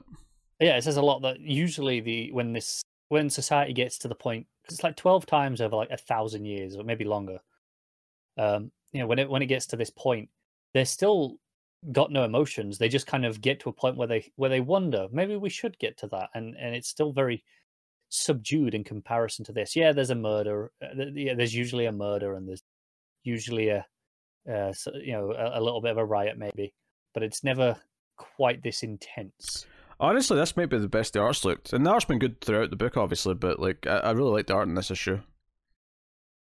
Uh, I'm not sure if it's any better than any previous issues, but I mean, it's been fantastic on all the issues anyway. So I mean, uh, I think I think I don't want that to sound negative. I think it's the coloring for me. I think this this this calmed down a little bit, and I prefer that. I prefer it to feel a bit more natural looking, uh, in a lot of the panels. Uh, That's fair. so it's maybe just more to my taste, perhaps, than actually better. But I liked it better than the other issues. Uh, not that the other issues were had bad art. That is not what I'm saying. Let me make that very clear. Yeah, that, Uh, that's why I, I was here. Where I'm going, oh, it doesn't feel any better to me. But I mean, I already it was already at such a high level that not any better is still bloody fantastic. Yeah. So let's see what Matt uh, has to say about Far Sector. Uh, Far Sector, another great issue, hits the social dynamics entirely too well. Too much to gush about to right here. Art is beautiful as always, especially in the layouts this time. Love the references to Guy and John, and hooked into the mystery of her ring. Uh, so yeah, kind of kind of echoing some of the same things. Um, I, you know, I, I will say actually one of my complaints with the last issue is that I was having trouble remembering like a lot of the mythology issue to issue. I think this issue a actually recapped the key things that we needed to know at the first page, which was really nice. That- That was interesting because it was an actual recap page because it was Yeah. whatever was happening. It was it was nothing to do with where we were in the story. The next page it, it cut picked up where we actually left off. Makes me wonder if Jemisin or, or maybe someone told Jemisin that hey, this is actually getting quite hard to remember, like what all the, the, the details are. And it, it didn't remind us of everything. Like it didn't go into the details of all the, the, the you know the three species again or anything like Well, that. and there's actually no plot recap in it. This feels like you could put this at the start of every single issue unchanged. Yeah, but it did help. It helped a lot just to kind of set you in the mood and put you back in the world again. So I will uh, say that was a good idea. Uh, so Matt, give us an eight point five. What are you giving it? God damn it, Matt. Um, yeah, eight point five. Uh, I'll give it a straight eight, but I am digging it a lot. Uh, I'm liking what it's doing. Uh, the more it goes on, uh, especially now that it's starting to feel like that she's going to be against everyone, and they're all against her, and she's got kind of this one lone ranger out in the out in the. Also, I want her to wear the uh, the green energy poncho the entire time, please. yeah, so no, it's it- raining. You see, Yeah, yeah, but I, I just want her to wear that all the time because it looks cool as shit. waste of energy. A ring's draining. She can't, she can't do that construct all the time. Uh, but the rain looked good at the end, which is maybe why there's as well. Like they are a lot in this issue. Uh, mm. So that is Far Sector. That'll take us on to Batman Curse of the White Knight, issue 7. Uh, is this the penultimate issue? Is it eight issues total? It is, yeah. yeah. And it definitely feels like that. It, it, yeah, it felt like that by the end as well. It, it definitely felt like the, the, the go home cliffhanger uh, at the end of this. So Batman makes the, the tough call to reveal himself to the world as Bruce Wayne. Um, and kind of kind of a big deal as well, where he he, he puts out this call. It's, it's like it's not Times Square, it's like Gotham's Times Square, and you know whatever else. But it, it appears on the screen and reveals who he is. and says that he's culpable because of what the Waynes have been involved in, and that you know it isn't mentioned to the public that he's not really technically a Wayne. And Harley tries to tell him that it doesn't matter. Like you've made it what, what you are. You're on your own. It doesn't matter if you're technically related to some person from yeah, generations ago. identity crisis at the start. Yeah, and it's like, well, if I'm not a Wayne, then then you know, it's like you're still a Wayne. You just you, you might not be, you know, have the the bloodline that you thought you did, you and you know your parents and the rest of your family have been following the same principles as Wayne's. But he says that he is going to turn himself in after he's dealt with Azrael, and he's asking the people of Gotham to stay off the streets tonight so that he can be Batman one last time. Like you know, give me grant me the permission to be Batman one last time. Uh, and he just kind of hopes that the people of Gotham listen to him so that there's no collateral damage. Um, and he drives off in the Batmobile, the 89 Batmobile, because it's the only one left because Azrael destroyed the rest of them. Yeah.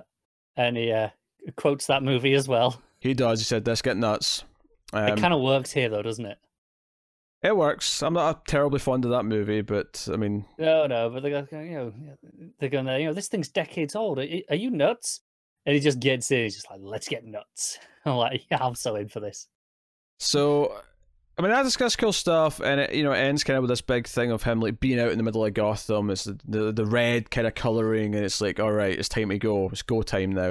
Uh, and, but and you see that all the streets are empty. Yeah, but the big thing here is that he is intended in killing Azrael, and you know both Barbara and uh, Decker are like, wait, this is not Batman. This is not who you are. And he's like, no, nah, Batman has to die. So, you know, I'm going to kill Azrael.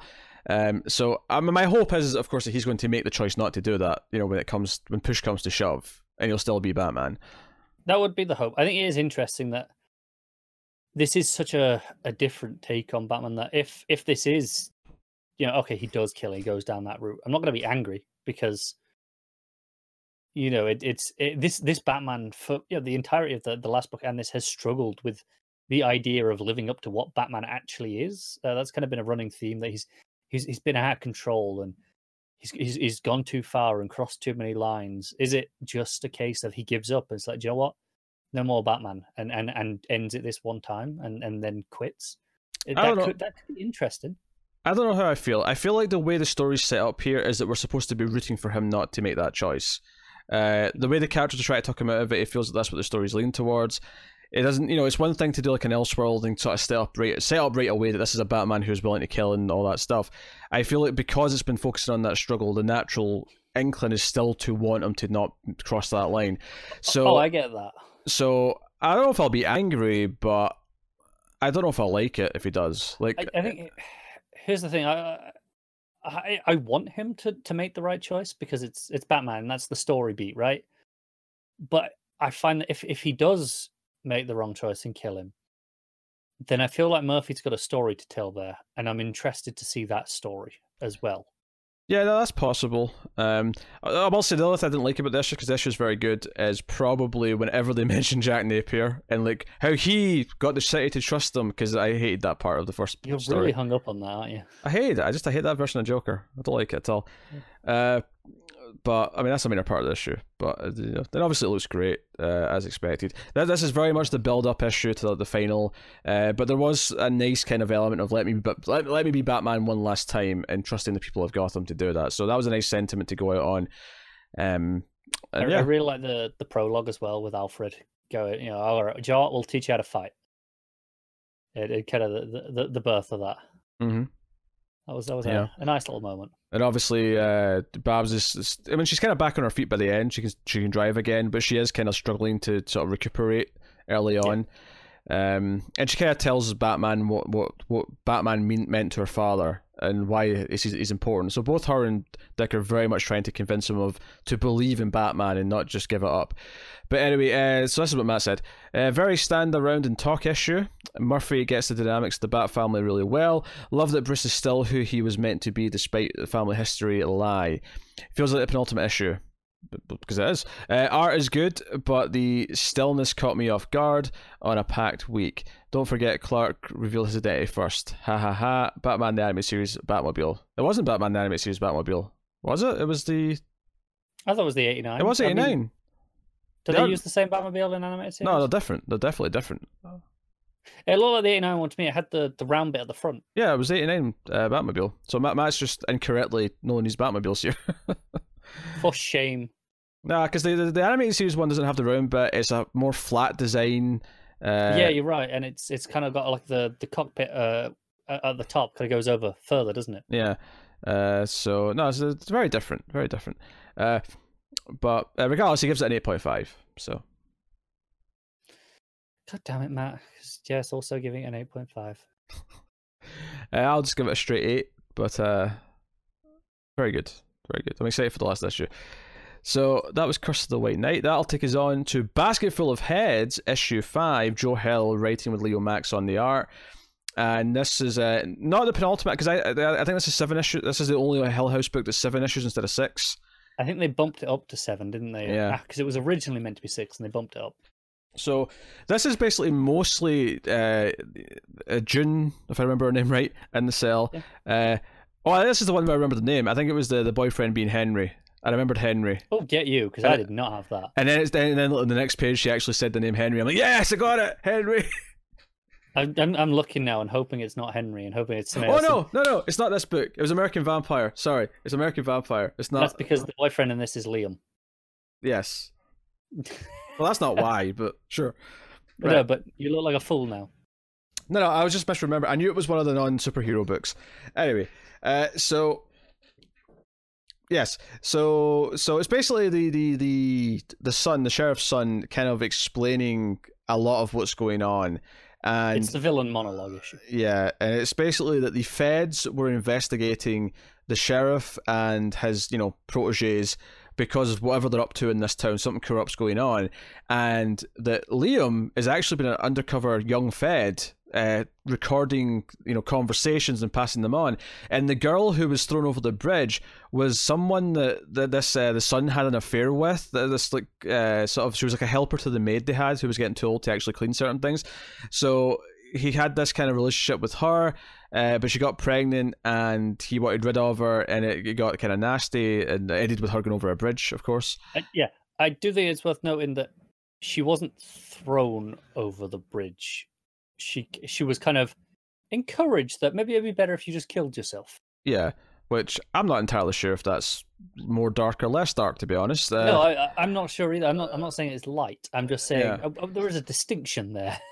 Yeah. So, and it makes everything we heard about Liam and how he was acting all summer, like from the other characters, like because it sounded like it was really over the top. Like he was this suave dude with his shirt open and all the rest of it, like you know, it's like okay, this was all bullshit.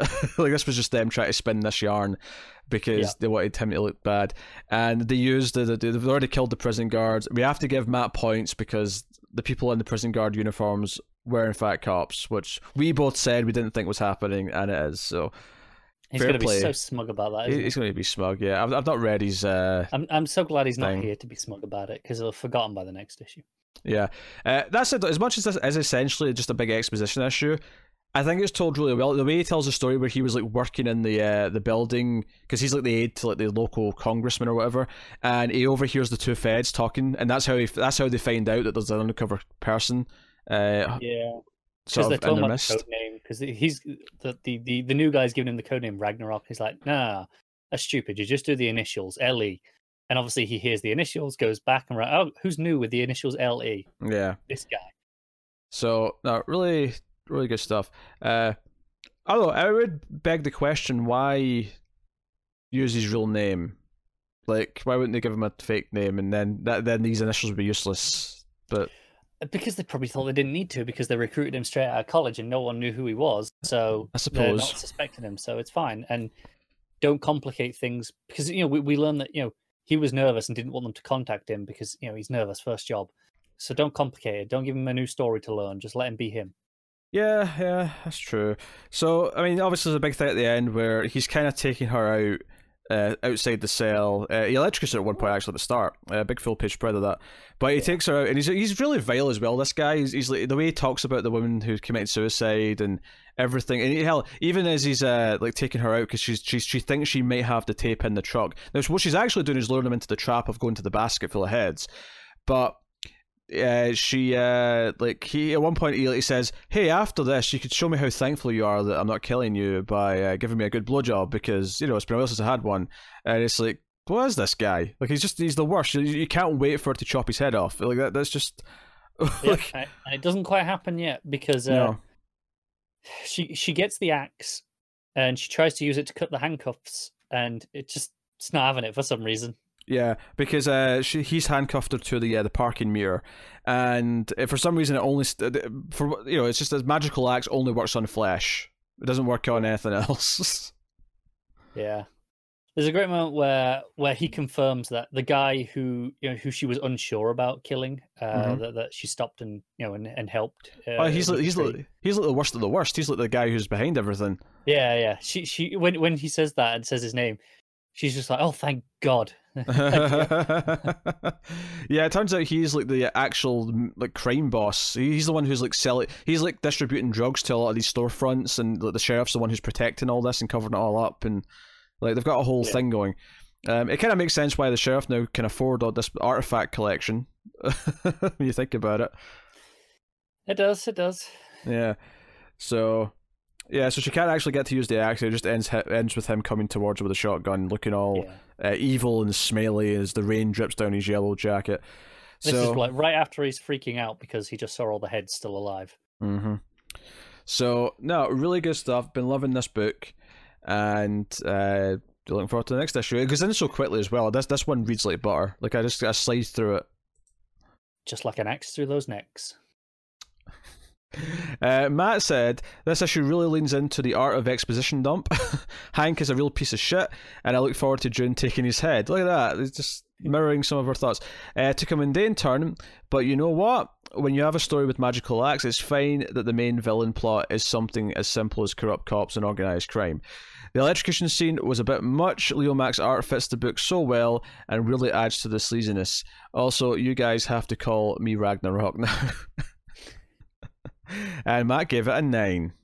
So, jeez, he's okay. aiming high there. Uh, I love how he starts off with the art of the exposition dump, which almost sounds negative, but he, uh, clearly he's not complaining. yeah. Um, what are you giving it? Um, I'm going a bit lower than that. I think this is, even though I think it's a really good issue still. Let me get that out there before I even say anything else. It's still great, but objectively, probably my least favorite issue as well because it is just here's the villain plan. Mm-hmm. Uh, it's the least exciting issue, uh, I would say, um, but it's still very, very well crafted, and the art's great. So I'm still giving it an eight. Yeah, I, am going to go with. Uh, I'll go with an 8.5. I don't know if I can quite give it the 9 that Matt did, but I, I love the book and I love this issue. So, uh, good stuff. Uh, so, that will actually t- end the, the new books of the week. So, believe it or not, that was what? 2, 4, 6, 8, 10, 12. That was 13 new books discussed this week. 13 of them. But because we have left all of our Patreon books to the last week of the month, we have three more books to talk about. Uh, so we'll start off. And the, re- the reason why this this happens, of course, is that people on patreon.com slash mailfuzztv, if you're a patron, you can uh, give us, uh, you know, money every month uh, and support things. But one of the higher tiers is uh, you can make me or Connor read a book. In some cases, both, if you go to the even higher tier. But uh, Red Hood Outlaw 41 is, is the, the first Patreon book that we're going to do. Scott Lobdell writing, I didn't even care enough to find the artist. So, uh... do, do, you want me to check? Because I feel like we should at least give him the, the benefit. I think it was David Messina, off the top of my head. It is. Okay, right, cool. Uh, so this uh, is kind of the conclusion to. Uh, I don't know if this was a two-parter. There may have been actually more of that before I read no, the last issue. Is actually, no, this is part five. This is part five. And okay, that's why I distinctly remember saying last time was actually a very interesting issue. That it was kind of a, a perfect point for you to jump on, even though it was in the middle of an arc.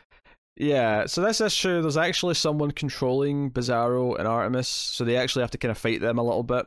That's Uh, not Deadman, but someone that kind of has Deadman's powers. I, I don't really know. He even loaded Dead Man. There's like a, there's at one point there's a head of like Dead Man. Well, yeah, I was so confused there. I think that was the point of showcasing that they had Deadman's powers. So it was like, hey, look, Deadman, just in case you're not familiar. I don't think they actually look like Deadman. I think, I think they're like, I don't know, honestly. And because I was confused when that showed up, I was like, wait, is Deadman actually involved or not? Hmm. This this claims this was in the uh the annual two. But you But- read. but- I, I, I guess I read. I'm sure I did. Yeah, I- I'm, I'm yeah, gonna check. It's amazing how many of these characters I forgot about in the last month. Like I, I vaguely remember Jaw, like the Metal Jaw lady, because that was a kind of a cool idea. But the rest of them, I'm like, yeah, I don't remember any of these characters from the last issue. Uh, maybe the baby a little bit when the baby showed up. Like, okay, I remember that concept a little bit, but Yeah, I couldn't tell you a lot of their names, but I, I'm starting to remember vaguely. There's the, the, the baby with the mummy. Um, there's Doomed, obviously, Mhm. and you've got uh DNA. yeah. So yeah, so they end up fighting uh, Artemis and uh, Zangief from Street Fighter. Uh, because Bizarro. Was it? Yeah, and apparently, uh, Jason just kind of snaps whatever's inside Artemis out of it, out of her by kissing her, uh, because And the spirit the wants thing- not nothing to do with kissing Jason Todd. yeah, it's like gross, gross, gross. It's like a little carried away there. It's like ah, screw it, fine. I, I think it's just like it, it admits the jig's up and goes, all right, fine, I'll give up. But I mean, why? Why would you just give up the bodies that, just because just because you've been found out? You still have control of two very strong people. Yeah, it was kind of weird to me. Uh, some of Artemis's dialogue felt kind of weird for Artemis dialogue, but admittedly, that may have been before she was herself. So, but, but fair enough, I guess. If it sounds kind of weird, Uh, yeah, that was kind of like the big point where you because know, there was one moment where she said, "Am I right?" You know, all one word at the end of a sentence. I went, "That doesn't really sound like something Artemis would say." Yeah, and, and to be fair, Jason does call her out, like the, the, the entity, whatever it is, is like, hey, you know, you, you might be down on the, the body, you might have that under control, but you do not have the personality. Yeah, they find Veritas at the end, and she's like, you know, all right, I guess. Uh, and they end up going back for some dinner, and they're all one big happy family, weirdly. And Jason sort of ends the with the narration basically saying, "Well, you know what? I didn't give up. Some people didn't give up on me, so I won't give up on them." So it's kind of a heartfelt ending. He's got this new family of weird characters to look after. Yeah, I feel like I missed an issue somewhere, and I know I didn't because I'm being forced to read these every month. I remember like when uh when Artemis and Bizarro were being kind of rescued. I think that was the end of the last annual. Uh, Super Pup, which is the little Superman doll that you see there. hmm There was something sinister. I'm sure I remember saying there was something sinister going on with it. Like it was kind of evil. Like there was something going on with it. Yet here it's just oh, there's nothing wrong. Everything's everything's normal. And I'm like, I feel like I missed something. But I, don't know. And all of this whole big happy family feels so unearned at the end. Yeah, no, I didn't. I wasn't feeling it. Uh, honestly, the first half of this issue was just honestly just kind of confusing to read because it, it was jumping around all these different characters, and while I read the last issue, none of them really stuck in my mind enough that I really remembered who they were, what they could do, or like w- what they were even doing in this building. it wasn't until they actually got to Veritas. Oh, they're here for Veritas. That's right. Yeah, the art was mostly good. I will say there was a there's a big uh, like a months ago prologue with Roy at the start. Mhm. It's only a couple like one two page spread, but that first panel with Roy in, I did not realize it was Roy until like uh, until he started t- you know talking after and and actually I think the the second panel that you see him in was okay, but that first one I did not recognize him. Yeah, yeah, that's fair. Yeah, yeah. Honestly, kind of a weird read. Uh, like it's one of these weird things jumping into a story halfway through, especially when it's got all these extra characters in it. You know, because it'd be fine to jump into like if it was just a Jason Todd story and it was just Jason Todd like dealing with like Penguin or something like which was happening like in a previous arc. Like Or, I, even if it was just Jason and you know the the, the outlaws, you'd kind of get. Uh, yeah, I'd. I'd, I'd understand like who's who and like roughly what's going on, but like because this was so many like these weird characters who I barely know or don't know at all, it was just kind of like jumping around people that I don't understand. It it reminded me of like trying to read like a Legion of Superheroes comic back at the start of New Fifty Two, just not knowing who anyone was and like just feeling lost and not really taking any of it in. half of the most of the characters here are only been introduced this past arc as well anyway right so yeah. This is only like the fifth this issue anyway, so it's hard to give a shit about any of them. Yep, that's pretty much it. I I assume people who are enjoying the book cared that Artemis and Bizarro are just back. I I think I like that because I like Bizarro was tended to be one of the high points of the book whenever we were doing Bizarro stuff. So maybe I'll have some not completely terrible things. Yeah, is he not uh, speaking in reverse now? Because he was kind of he was kind of saying what he meant in this issue. Was he? Kind of, yeah. He was. No, I mean, it was a bit. Of, yeah, it was a bit of both, wasn't it? Because he was saying, you know, I've got a line here: "Bizarro, I'm confused." And it, but it made sense that he was confused at that moment. So he's saying he's confused. Yeah. And that's after you know the spirit or whatever leaves him. So that is him. It's not like it's someone else. No, no, it's it's true. Um, maybe maybe this is uh after the because you know if you, you probably don't remember, but he had that arc where he was incredibly smart for a bit. Mm-hmm. Um, maybe this is like a residual leftover. He's not quite as bad as he was before. I guess, I guess, but it's... honestly, it makes it easier to read. I don't know. It does. I assumed you would know why that was, though, but you seem to be just as equally kind of like, oh, I guess that kind of hammed. Uh, it, it's one of those things that Bizarro hasn't been in this book consistently for so long now. Like, uh, they've Bizarro and Artemis have been gone for a long time. We had that one annual with them in, um, but other than that, they've not been there.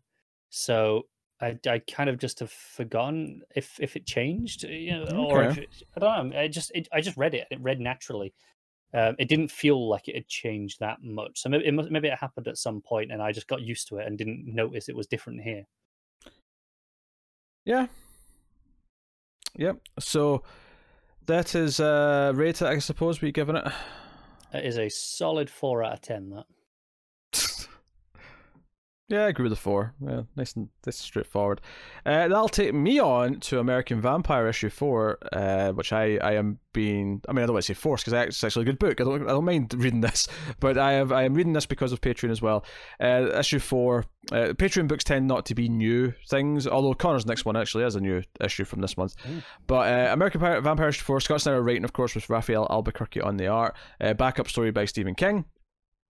Uh, so the last issue ended with uh, Pearl on her way to basically save uh, her roommate uh, Hattie, and the, the European vampires who are like the movie producers have got her, and she's like trying to like talk them over, and they, they give her over. But the twist is here is that Hattie was working for them all along, and her job is to lure people in. And the issue actually starts with a flashback of how Pearl and Hattie met to show like just you know kind of like a meet cute of them like being nice to each other, and it makes you kind of like them and like the friendship and make them feel kind of sweet. So it, it does kind of hit you. I mean, it's not surprising per se because it's because of the, the, type of story it is. You're kind of expecting it. Uh, there's going to be dark twists like this, but when she stabs her in the back, almost literally, it feels kind of like, oh no. Uh, so she gets kind of run off. Luckily, Henry, whose name I remembered, and I was happy I did, uh, runs in with a car and sort of like you know drives her off and the sort of the end of the story is kind of like her saying, "No, I can't just leave. I have to go back and like finish this. Uh, we have to take care of these vampires." And Henry's like wanting to help, and she's like, "Why are you even interested in me? You know, I'm I'm this vampire now." And he's like, "Hey, you were always special. I was always like infatuated with you because you're strong and all these other things." Uh, so you know, I mean, the main story, the art's gorgeous again. Uh, so much of it's like atmosphere they've made me care about Pearl. They've made me care about her wanting to protect the one person she cares about, and then to twist that knife and but no, the one person she cared about was actually there to lure her into the trap in the first place. Uh, you know, quite nasty stuff and uh, really effective. So, no, I liked. I mean, it's not surprising that I liked it. I've read it before, and I know I like it, but uh, before. So that's, so they they make the vow at the end to go back, and Henry reveals that he's actually an ex-soldier. He pulls out his dog tags to show that no, I can be useful. I'm not just some drifter who plays music. Uh, so that's that, and then the backstory, the flashback story by Stephen King. Last issue, Skinner, when he woke up, basically killed an entire town uh, in broad daylight. And this issue, uh, you got Book and the writer, and the others like hunting Skinner uh, and you've got the European vampires also like wondering how he could do what he could could have done in the middle of the day. Skinner's in the cave with his old cronies outside. That was also set up last issue. And he's just kind of in there waiting, and th- he kind of discovers here that he's weak because there's no moon. That was something that was set up uh, last issue with Pearl. is that the American vampires, their weakness is that they're, they're kind of like have none of their superpowers or strength or anything when the moon's completely gone, when it's the a total eclipse, I guess you call it. Yeah. Well, not an eclipse. It's not an eclipse, but you know what I mean. Opposite of a full moon. Like, uh, it's it's a it's it's a new moon, is what you're talking about. A new moon. There you go. Okay, there you go. That's what it's called. Yeah, pretty sure. All right, there you go. Uh, so yeah, so we have this thing. Uh, there's a kind of romantic moment where uh, the, the other guy's daughter kind of kisses Book, and it's all this thing. Uh, and they go in to get Skinner uh, as the European vampires watch on with binoculars. Uh, the first guy that goes in gets his face burned off by Skinner. It's kind of nasty. Uh, and Book tries to fight him, but Skinner actually drops some blood into his uh into his eye. Uh, not even necessarily intentional. He's kind of looking round because uh, the, the the woman comes in with a gun and sort of like saves him. But as he's like sort of like like turned around looking at her, his hand that's dripping his own blood drips into Book's eye. So the end of this chapter is basically the Book knows that he's going to turn into a vampire, and uh, that's kind of the tease for next time. Uh, it also shows that the uh, European vampires uh, killed all of uh, Skinner's cronies, uh, who were already knocked out by the others, but they, have just went and eaten them all because they were they fancied a snack. So, and they think Skinner's actually down for the count because they blow up the cave that he's in, and it's all under like you know rubble of rocks and all that. So they're like, "Ah, oh, Skinner's dealt with," but of course we know he's not because he's back there, and they've they've assumed he's been dealt with before as well when they put him at the bottom of the, the lake, and but nope, he's here. Uh, so no, another solid chapter in the backstory as well. I think uh, I, part of me almost wishes that these were just two like separated stories, and you read the first one first and then the second one second. Like you, because you, I mean, it's not. I mean, both stories are slightly less than a full issue's worth. They're both like I don't know, fifteen to eighteen pages each. And part of me does wish that it was just like an arc of the first one and the second one, because I feel like going back and forth is a little bit awkward. But do you know what it feels like? Is I get why they wanted to do it. They wanted to make sure you really establish who who Skinner is as we go on, because you want at the start of the book, right? Mm-hmm. I feel like the two solutions were you do all the past stuff first, but the problem is that's not written by your main writer. Mm-hmm. Uh, and alternatively, I think maybe if this had been a little bit later, what they would have done is uh, just um, have the, the you know the the origin of, of, of, Skinner and all that sort of stuff that was going on as a as a separate miniseries. Yeah, a separate miniseries would have been fine. Uh, maybe release it con- concurrently with the second arc, perhaps. yeah, whatever. Yeah. Uh, that'd have been fun because I, I think I, uh, like they're both really good stories. The main story is really good, and then the backup's almost as good. And I just kind of wish that I could read it kind of separated, so that the, the backup was just as one one you know continuous. But no, I'm with you. Yeah. I, I feel like it is a separate mini, and obviously as we got further into the book, they did start doing minis. So maybe if if it had been that point they, they might have done that then and i uh you know and i, I love both stories and I, I think you know uh, I'm, I'm glad the book didn't have backups after this it was just you know continuous from that point on but i had the separate minis which are fine because uh, when you're reading them in trade later it just it works better to read them together as a full story uh, obviously superhero comics mess that up when you have all these crossovers so you have to maybe get a bit more creative but you know, um, but obviously really good still. Uh, art's fantastic, proper horror book. The violence looks great. The slashing, the blood, the evil vampire faces. Uh, you know, sometimes they're very similar to the hit television show Buffy the Vampire Slayer, and sometimes they're more kind of old school, and sometimes they're more kind of suave. It's kind of a nice mixture, which is which makes a lot of sense because the book's whole point is that there's different breeds of vampire based on the lineage they come from. So, uh, yeah. that's pretty neat. Should mention as well, Snyder confirmed this week that he's working on more. Uh, he's he put out on Twitter and he put a little screenshot of like the the, the thing he sent to you know Albuquerque and the editors of you know hey you know this is this is what we're doing we're set in 1976 for this next period. Mm. Um, I look forward to it if it ever comes out. I think it will because this is actually gonna it's it's it's coming out under Black Label according to this. Okay, okay. Um, so it won't be solicited for a while because again, uh, unless things have changed in Studio's departure, um, they're not soliciting Black Label things until they're all you know it's ready to go. Uh, presumably, arc at a time for this, or maybe they're doing it as a, just as a mini and doing it as a series of minis. I don't know. Um, I think it should be a series of minis. I, I don't think there's no way. That, given how long it's taken to get back to it, I don't trust Snyder to keep an ongoing of this again. No, I, I wouldn't either. Um, which I think is why they'll probably do it as a mini. Um, he, got, fine. he got away with it with the, the original American Vampire series because he wasn't really doing anything else for those first, you know, however many issues. You know, he wa- he was doing this for a bit, and then he got Detective, and he was doing that alongside. But you know, by the time he was doing Batman and like it, you know, like he was like a Superman Unchained alongside it. I think and- it's about the time that that started coming in that it started slipping. yeah, Because he was definitely doing Batman alongside this for a while, pretty consistently. Yeah, but once he started taking on any other project, it started to really impact this. And it wasn't just like DC stuff. He was doing Witches. He was doing The Wake. He was doing uh, Severed. All these other things. s- Still want more witches. well, He claims it's coming at some point, but maybe one day. Maybe, maybe one day.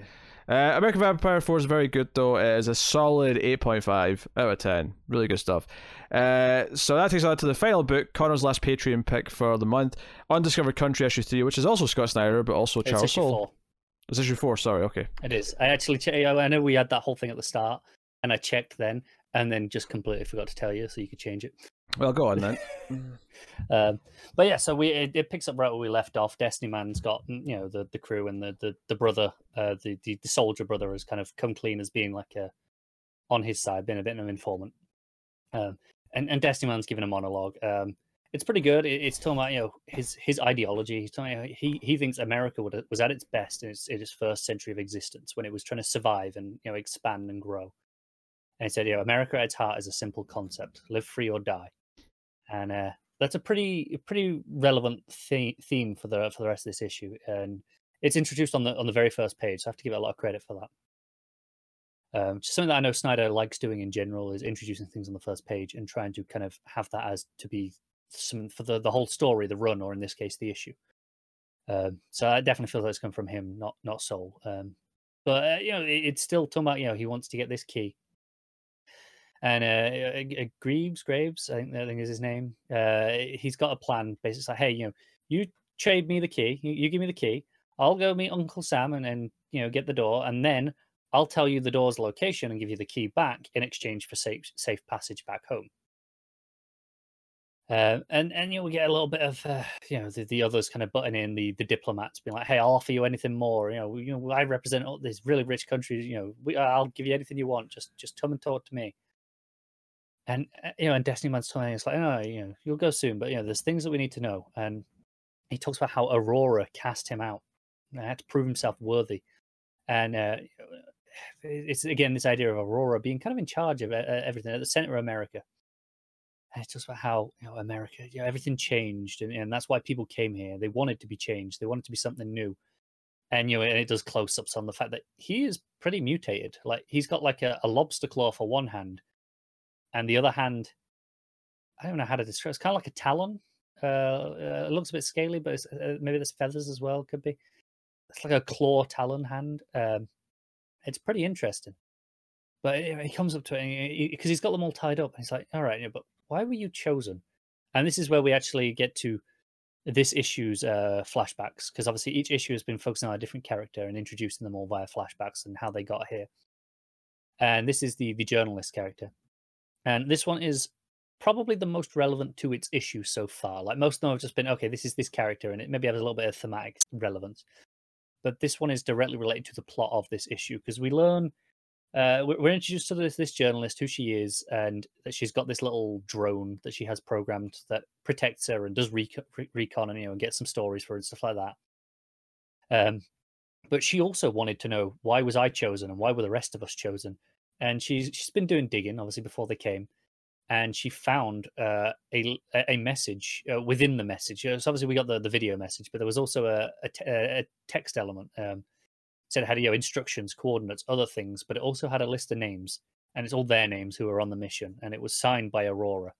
So this Aurora uh, asked for them specifically, and that's you know a big mystery as to why, uh, which is very intriguing. Um, but um, alongside that, we will get um, Destiny Man gives him the key. There's this really interesting contraption, like this box with like a hole in it, and he puts one of his talon fingers into the into the hole, and it snaps off and it's eaten essentially, and then it opens up, and it's a, a golden nail. Uh, it's uh, the golden spike. It's um, it's a it's a, a real-ish thing. Um, it's from like you know the the original like train lines in America. Like when it when it when one of the big ones, um, the the first one across the continent uh, was completed.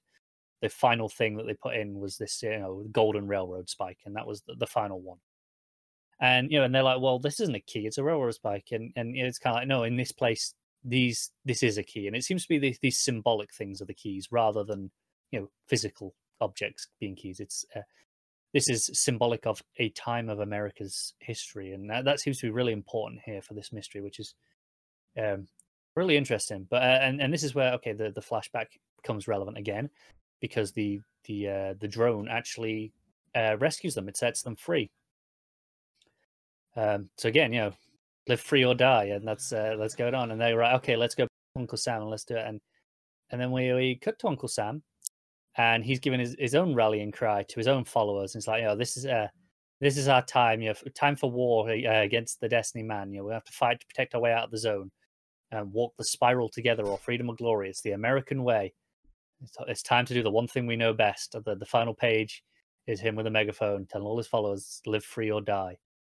Um, so I, I'm kind of getting the impression that he is actually trying to win Aurora's favor as much as Destiny Man is. Um, that that's kind of what I'm getting is, you know, Destiny Man said he you know, he was cast out because he he he wasn't following the ideals and had to prove himself. He had to live free or die and capture the true American spirit. And uh, it really feels that's what uh, Uncle Sam's doing here. And I mean, even the the name, everything he wears, it uh, it, it all plays into that. Um, uh, it, it's interesting because he is very much yeah. You know that, that the the old uh, you know well we we need you poster that uh, with that face that general like it's that that's that's the design for this this character, and um, it's uh, it's really interesting how it's playing into that that American culture as an idea of this you know this historical culture, but in this futuristic mutated world. it's it's really fascinating.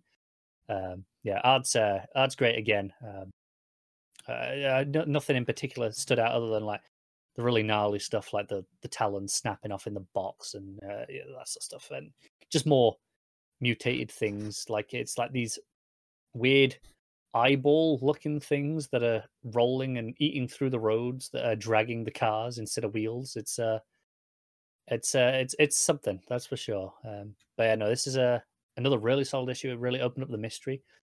And um I'm really it goes. Uh this is a give it an eight. All right. Well, that'll wrap up the books and take us out of the part of the show. We pick our favourite stuff of the week. We do our favourite panel slash moment, favourite art, favourite cover, and top five books. Uh, we'll start with panel slash moment. I'll just I'll use Matt's as the, the sort of jumping off point for each one.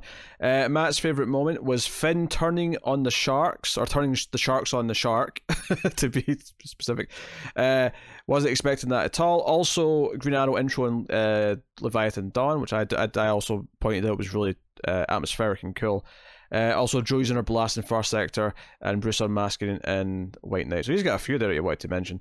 Uh, but Finn using the sharks was his, his moment. Uh, what's yours?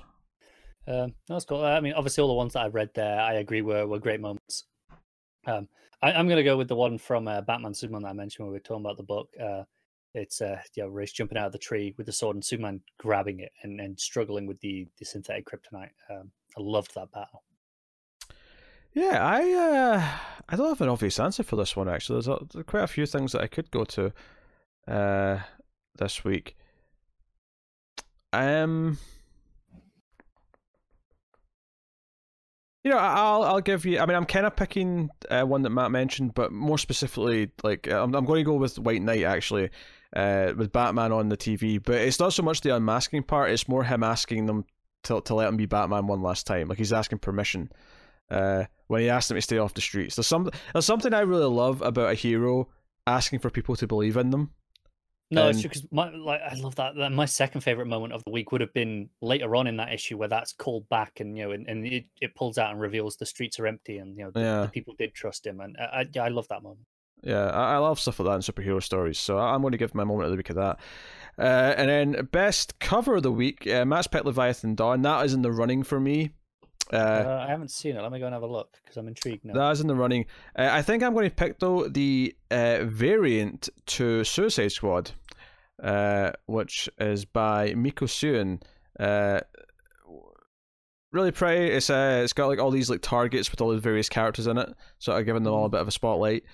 Uh, with Deadshot kind of being the only one that's not in a target, which makes sense because he's the one with the target eye visor thingamajiggy. So yeah, that's pretty nice. So I'll go with that one. Uh, Shazam variant was also in contention. Leviathan Dawn's regular cover was uh, pretty close. Uh, to be fair, Hell Arisen's main cover by uh, Epting also yeah, very that good. is- that is really nice. Uh, I I thought I liked the Shazam variant when it was small, and then I clicked on it and I wasn't a big fan.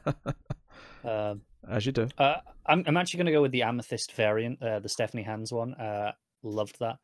It was Mm. a gorgeous cover. Although I I do really like the uh, the uh, Hell Arisen uh, Epting cover as well. That is really nice. Yeah, one that I thought I liked when it was small, but then when I clicked on it, not so much was the uh, Far Sector variant. Yeah, I did that as well. Yeah, it, it looked good in a thumbnail, but then when I looked, I was oh no, it's not quite. Something about the face that just wasn't quite right. It's I not think. not quite there. Uh, all right, cool. And then that will take us on to best art of the week. Matt's uh, said hard to pick between Mal- uh, pick, but Maleev just ekes out over Murphy. Uh, Campbell and Leomacs deserve some love too. I mean, I think those are the ones that are in contention, really. Although you're probably going to go in with uh, Derington, but honestly, though, there are a lot of good art this week because uh, I mean, I, I didn't read the Maleev book, obviously, but I'm sure, yeah, it's Maleev, right? Leomacs was great, Murphy was great. I thought Derington was great, obviously. Uh, Quinones for, for Dial H was great, even though it was most subdued issue. Campbell, uh, it, it was a good week of art. There's uh, no getting around that. yeah. So what are you picking? I'm going to go with Derington because, of course, I am. You, you, you, you've you've driven me into it. Now, now I just look like just just going with it. But uh, say I'm out of leave over Murphy. I. Yeah, it's a rough week. I feel like all the ones Matt mentioned are all kind of in contention. Uh, it's hard to kind of argue with with those. should also mention Redondo from Suicide Squad as well. Which actually I think is my pick. I think I think Redondo's my pick. Uh, oh, although uh, the outside choice in the end. I, I well, I, I just I'm loving how consistent that book is, and I, I love Maleev on like I think Maleev if like for me I think it's between Maleev and Redondo. I think they're the two for me that are fighting out for number one. Uh, obviously Murphy, Campbell, and Leomacs are all great, and I love all their art, but uh, the two that are fighting out are are Maleev and Redondo. But I'm going to give it to Redondo, maybe just to be different from Matt, but uh, I love the art in that book. So. Mm. There we go. And uh, top five books of the week. This is Matt's top five. Leviathan Dawn at number one. Number two is Basketful of Heads. Number three is Suicide Squad. Number four is Curse of the White Knight. And number five is Far Sector. What is your top five, Connor? Uh, number one is is Batman Superman. Um, number two, number two, Suicide Squad. Three, White Knight. Four, Dial H for Hero, and five, Far Sector. My number one is Suicide Squad. My number two is Leviathan Dawn. My number three is hmm, Batman Superman. My number four.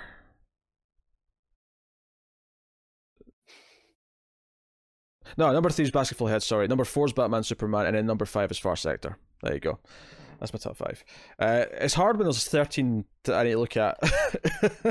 Yeah, you have to actually really think about it, don't you? I have to like rule out a lot of them and be like, well, I'm obviously not picking that, and I'm obviously not picking that. But uh, I mean, fifth place because I went to a bunch of things because I give quite a few books an eight. But uh, I think Far Sector is the one that just ekes out a little bit uh, this week versus the rest of them. I was actually quite lucky in the sense I had one nine and then four eight point fives. Uh, so it was just a case of ordering the eight point fives. Mm. So there you go. That is uh, the best stuff of the week. Uh, so obviously Matt will be back next week. Do not worry. Although he did just message uh, me yesterday and tell to tell me that he'll be missing an episode in April for WonderCon. He's going to WonderCon, so you'll have the scoop whatever weekend yeah, that is. WonderCon doesn't get cancelled. Uh, oh yeah, coronavirus may stop the whole thing. That's that's true. Uh, Seen a lot of jokes about people telling everyone to uh, enjoy C two E two because it'll be the last con of the year. um, maybe, maybe everyone will be wearing masks at like WonderCon. They'll all, they'll all go in with the, the face masks. I'm surprised they're not at this one. To be honest, I, have seen pictures like uh, like uh, Snyder and Gerads and King all wearing like gloves, and I- uh, everyone's going absolutely no handshakes. That's fair. I get it. Um, there, there, were like a couple of weeks ago, people were going, "Well, we'll do we'll do fist bumps," and they're like, "Nope, not even fist bumps. We'll do finger guns." Better, be, best, better safe than sorry. I mean, I know like uh, the Japanese wrestling promotion, uh, New Japan, uh, they have literally just cancelled all of their events uh, for March. Like, they're just all gone. Yeah, it's kind of like talking about uh, like in gaming, uh, GDC was supposed to be like this coming month in March. Mm-hmm. Yeah. Uh, rather than cancel it, they did the most gaming thing ever and delayed it to Q3. uh, so you know, obviously these are unfortunate things to deal with, but I think they're all valid things we should do just to, to be in the safe side. Like I don't see the point in getting upset about any of this, so just go for it. Yeah, Uh, it, it sucks if, if it has to be cancelled, but I mean that's life if it does. Yeah, I'd, I'd rather none of the creators I like, or anyone else at the con for that matter, uh, ends up dying because people were stubborn and said, no, we're not going to take this seriously. Uh, but anyway, uh, that is uh, that is the book. So uh, I'll tell you what's coming next week uh, from DC Comics. Uh, we have Some Batman. Yeah, we have Batman issue ninety. We have Daphne Byrne issue three, which we get we dropped, but it is coming out still next week, of course. Uh, we have Flash seven fifty, which obviously will be the big centerpiece of next week's show for sure. Uh, Harley Quinn 71 is out. Justice League 42 is out. Uh, Justice League Odyssey number 19. Lois Lane 9. We have Strange Adventures issue 1. So we've got Tom King's new, highly anticipated book, uh, kind of following up from his uh, from his uh, Mr. Miracle. Let's try to remember the name there. Mr. Miracle uh, book, you know, it's his next arty, farty, 12 issue series. Uh, we also have Superman Villains issue 1. That is the one shot that follows up from the Heroes one shot that leads into the new Superman stuff that's going on uh, soon. Uh, and that's it. So it's not actually a, a big number of books, but one of them's 80 pages or 100 pages even. So plenty to talk about. It's, it's it's only six books, but like I say, Flash 750 is huge, and Strange Adventures will probably give us a lot to talk about. And then also, I think Hmm. Superman Villains is probably oversized. Yeah, it is, yeah.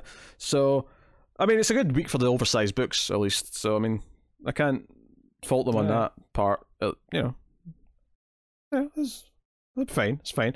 Uh, so that's what's coming next week. But that does bring an end, more or less, to the. Uh, I was going to say Detective Comics, uh, to Comics from the Multiverse, episode one nine six. So thank you very much. Uh, for for joining us, uh, you can of course let us know what you thought of any of the books in the comments below. You can like and subscribe, all that stuff. Get us on the twitters at mailed underscore fuzz for child updates, or indeed at DC Comics podcast. Very useful to go there. That's all the DC Comics like news and stuff retweeted uh, as much as I see it anyway. Uh, so you can go check out that. Uh, you can support us in a couple of different ways. You can do it for free by rating the podcast on Apple Podcasts, give us five stars and a little review. More people will find us that way.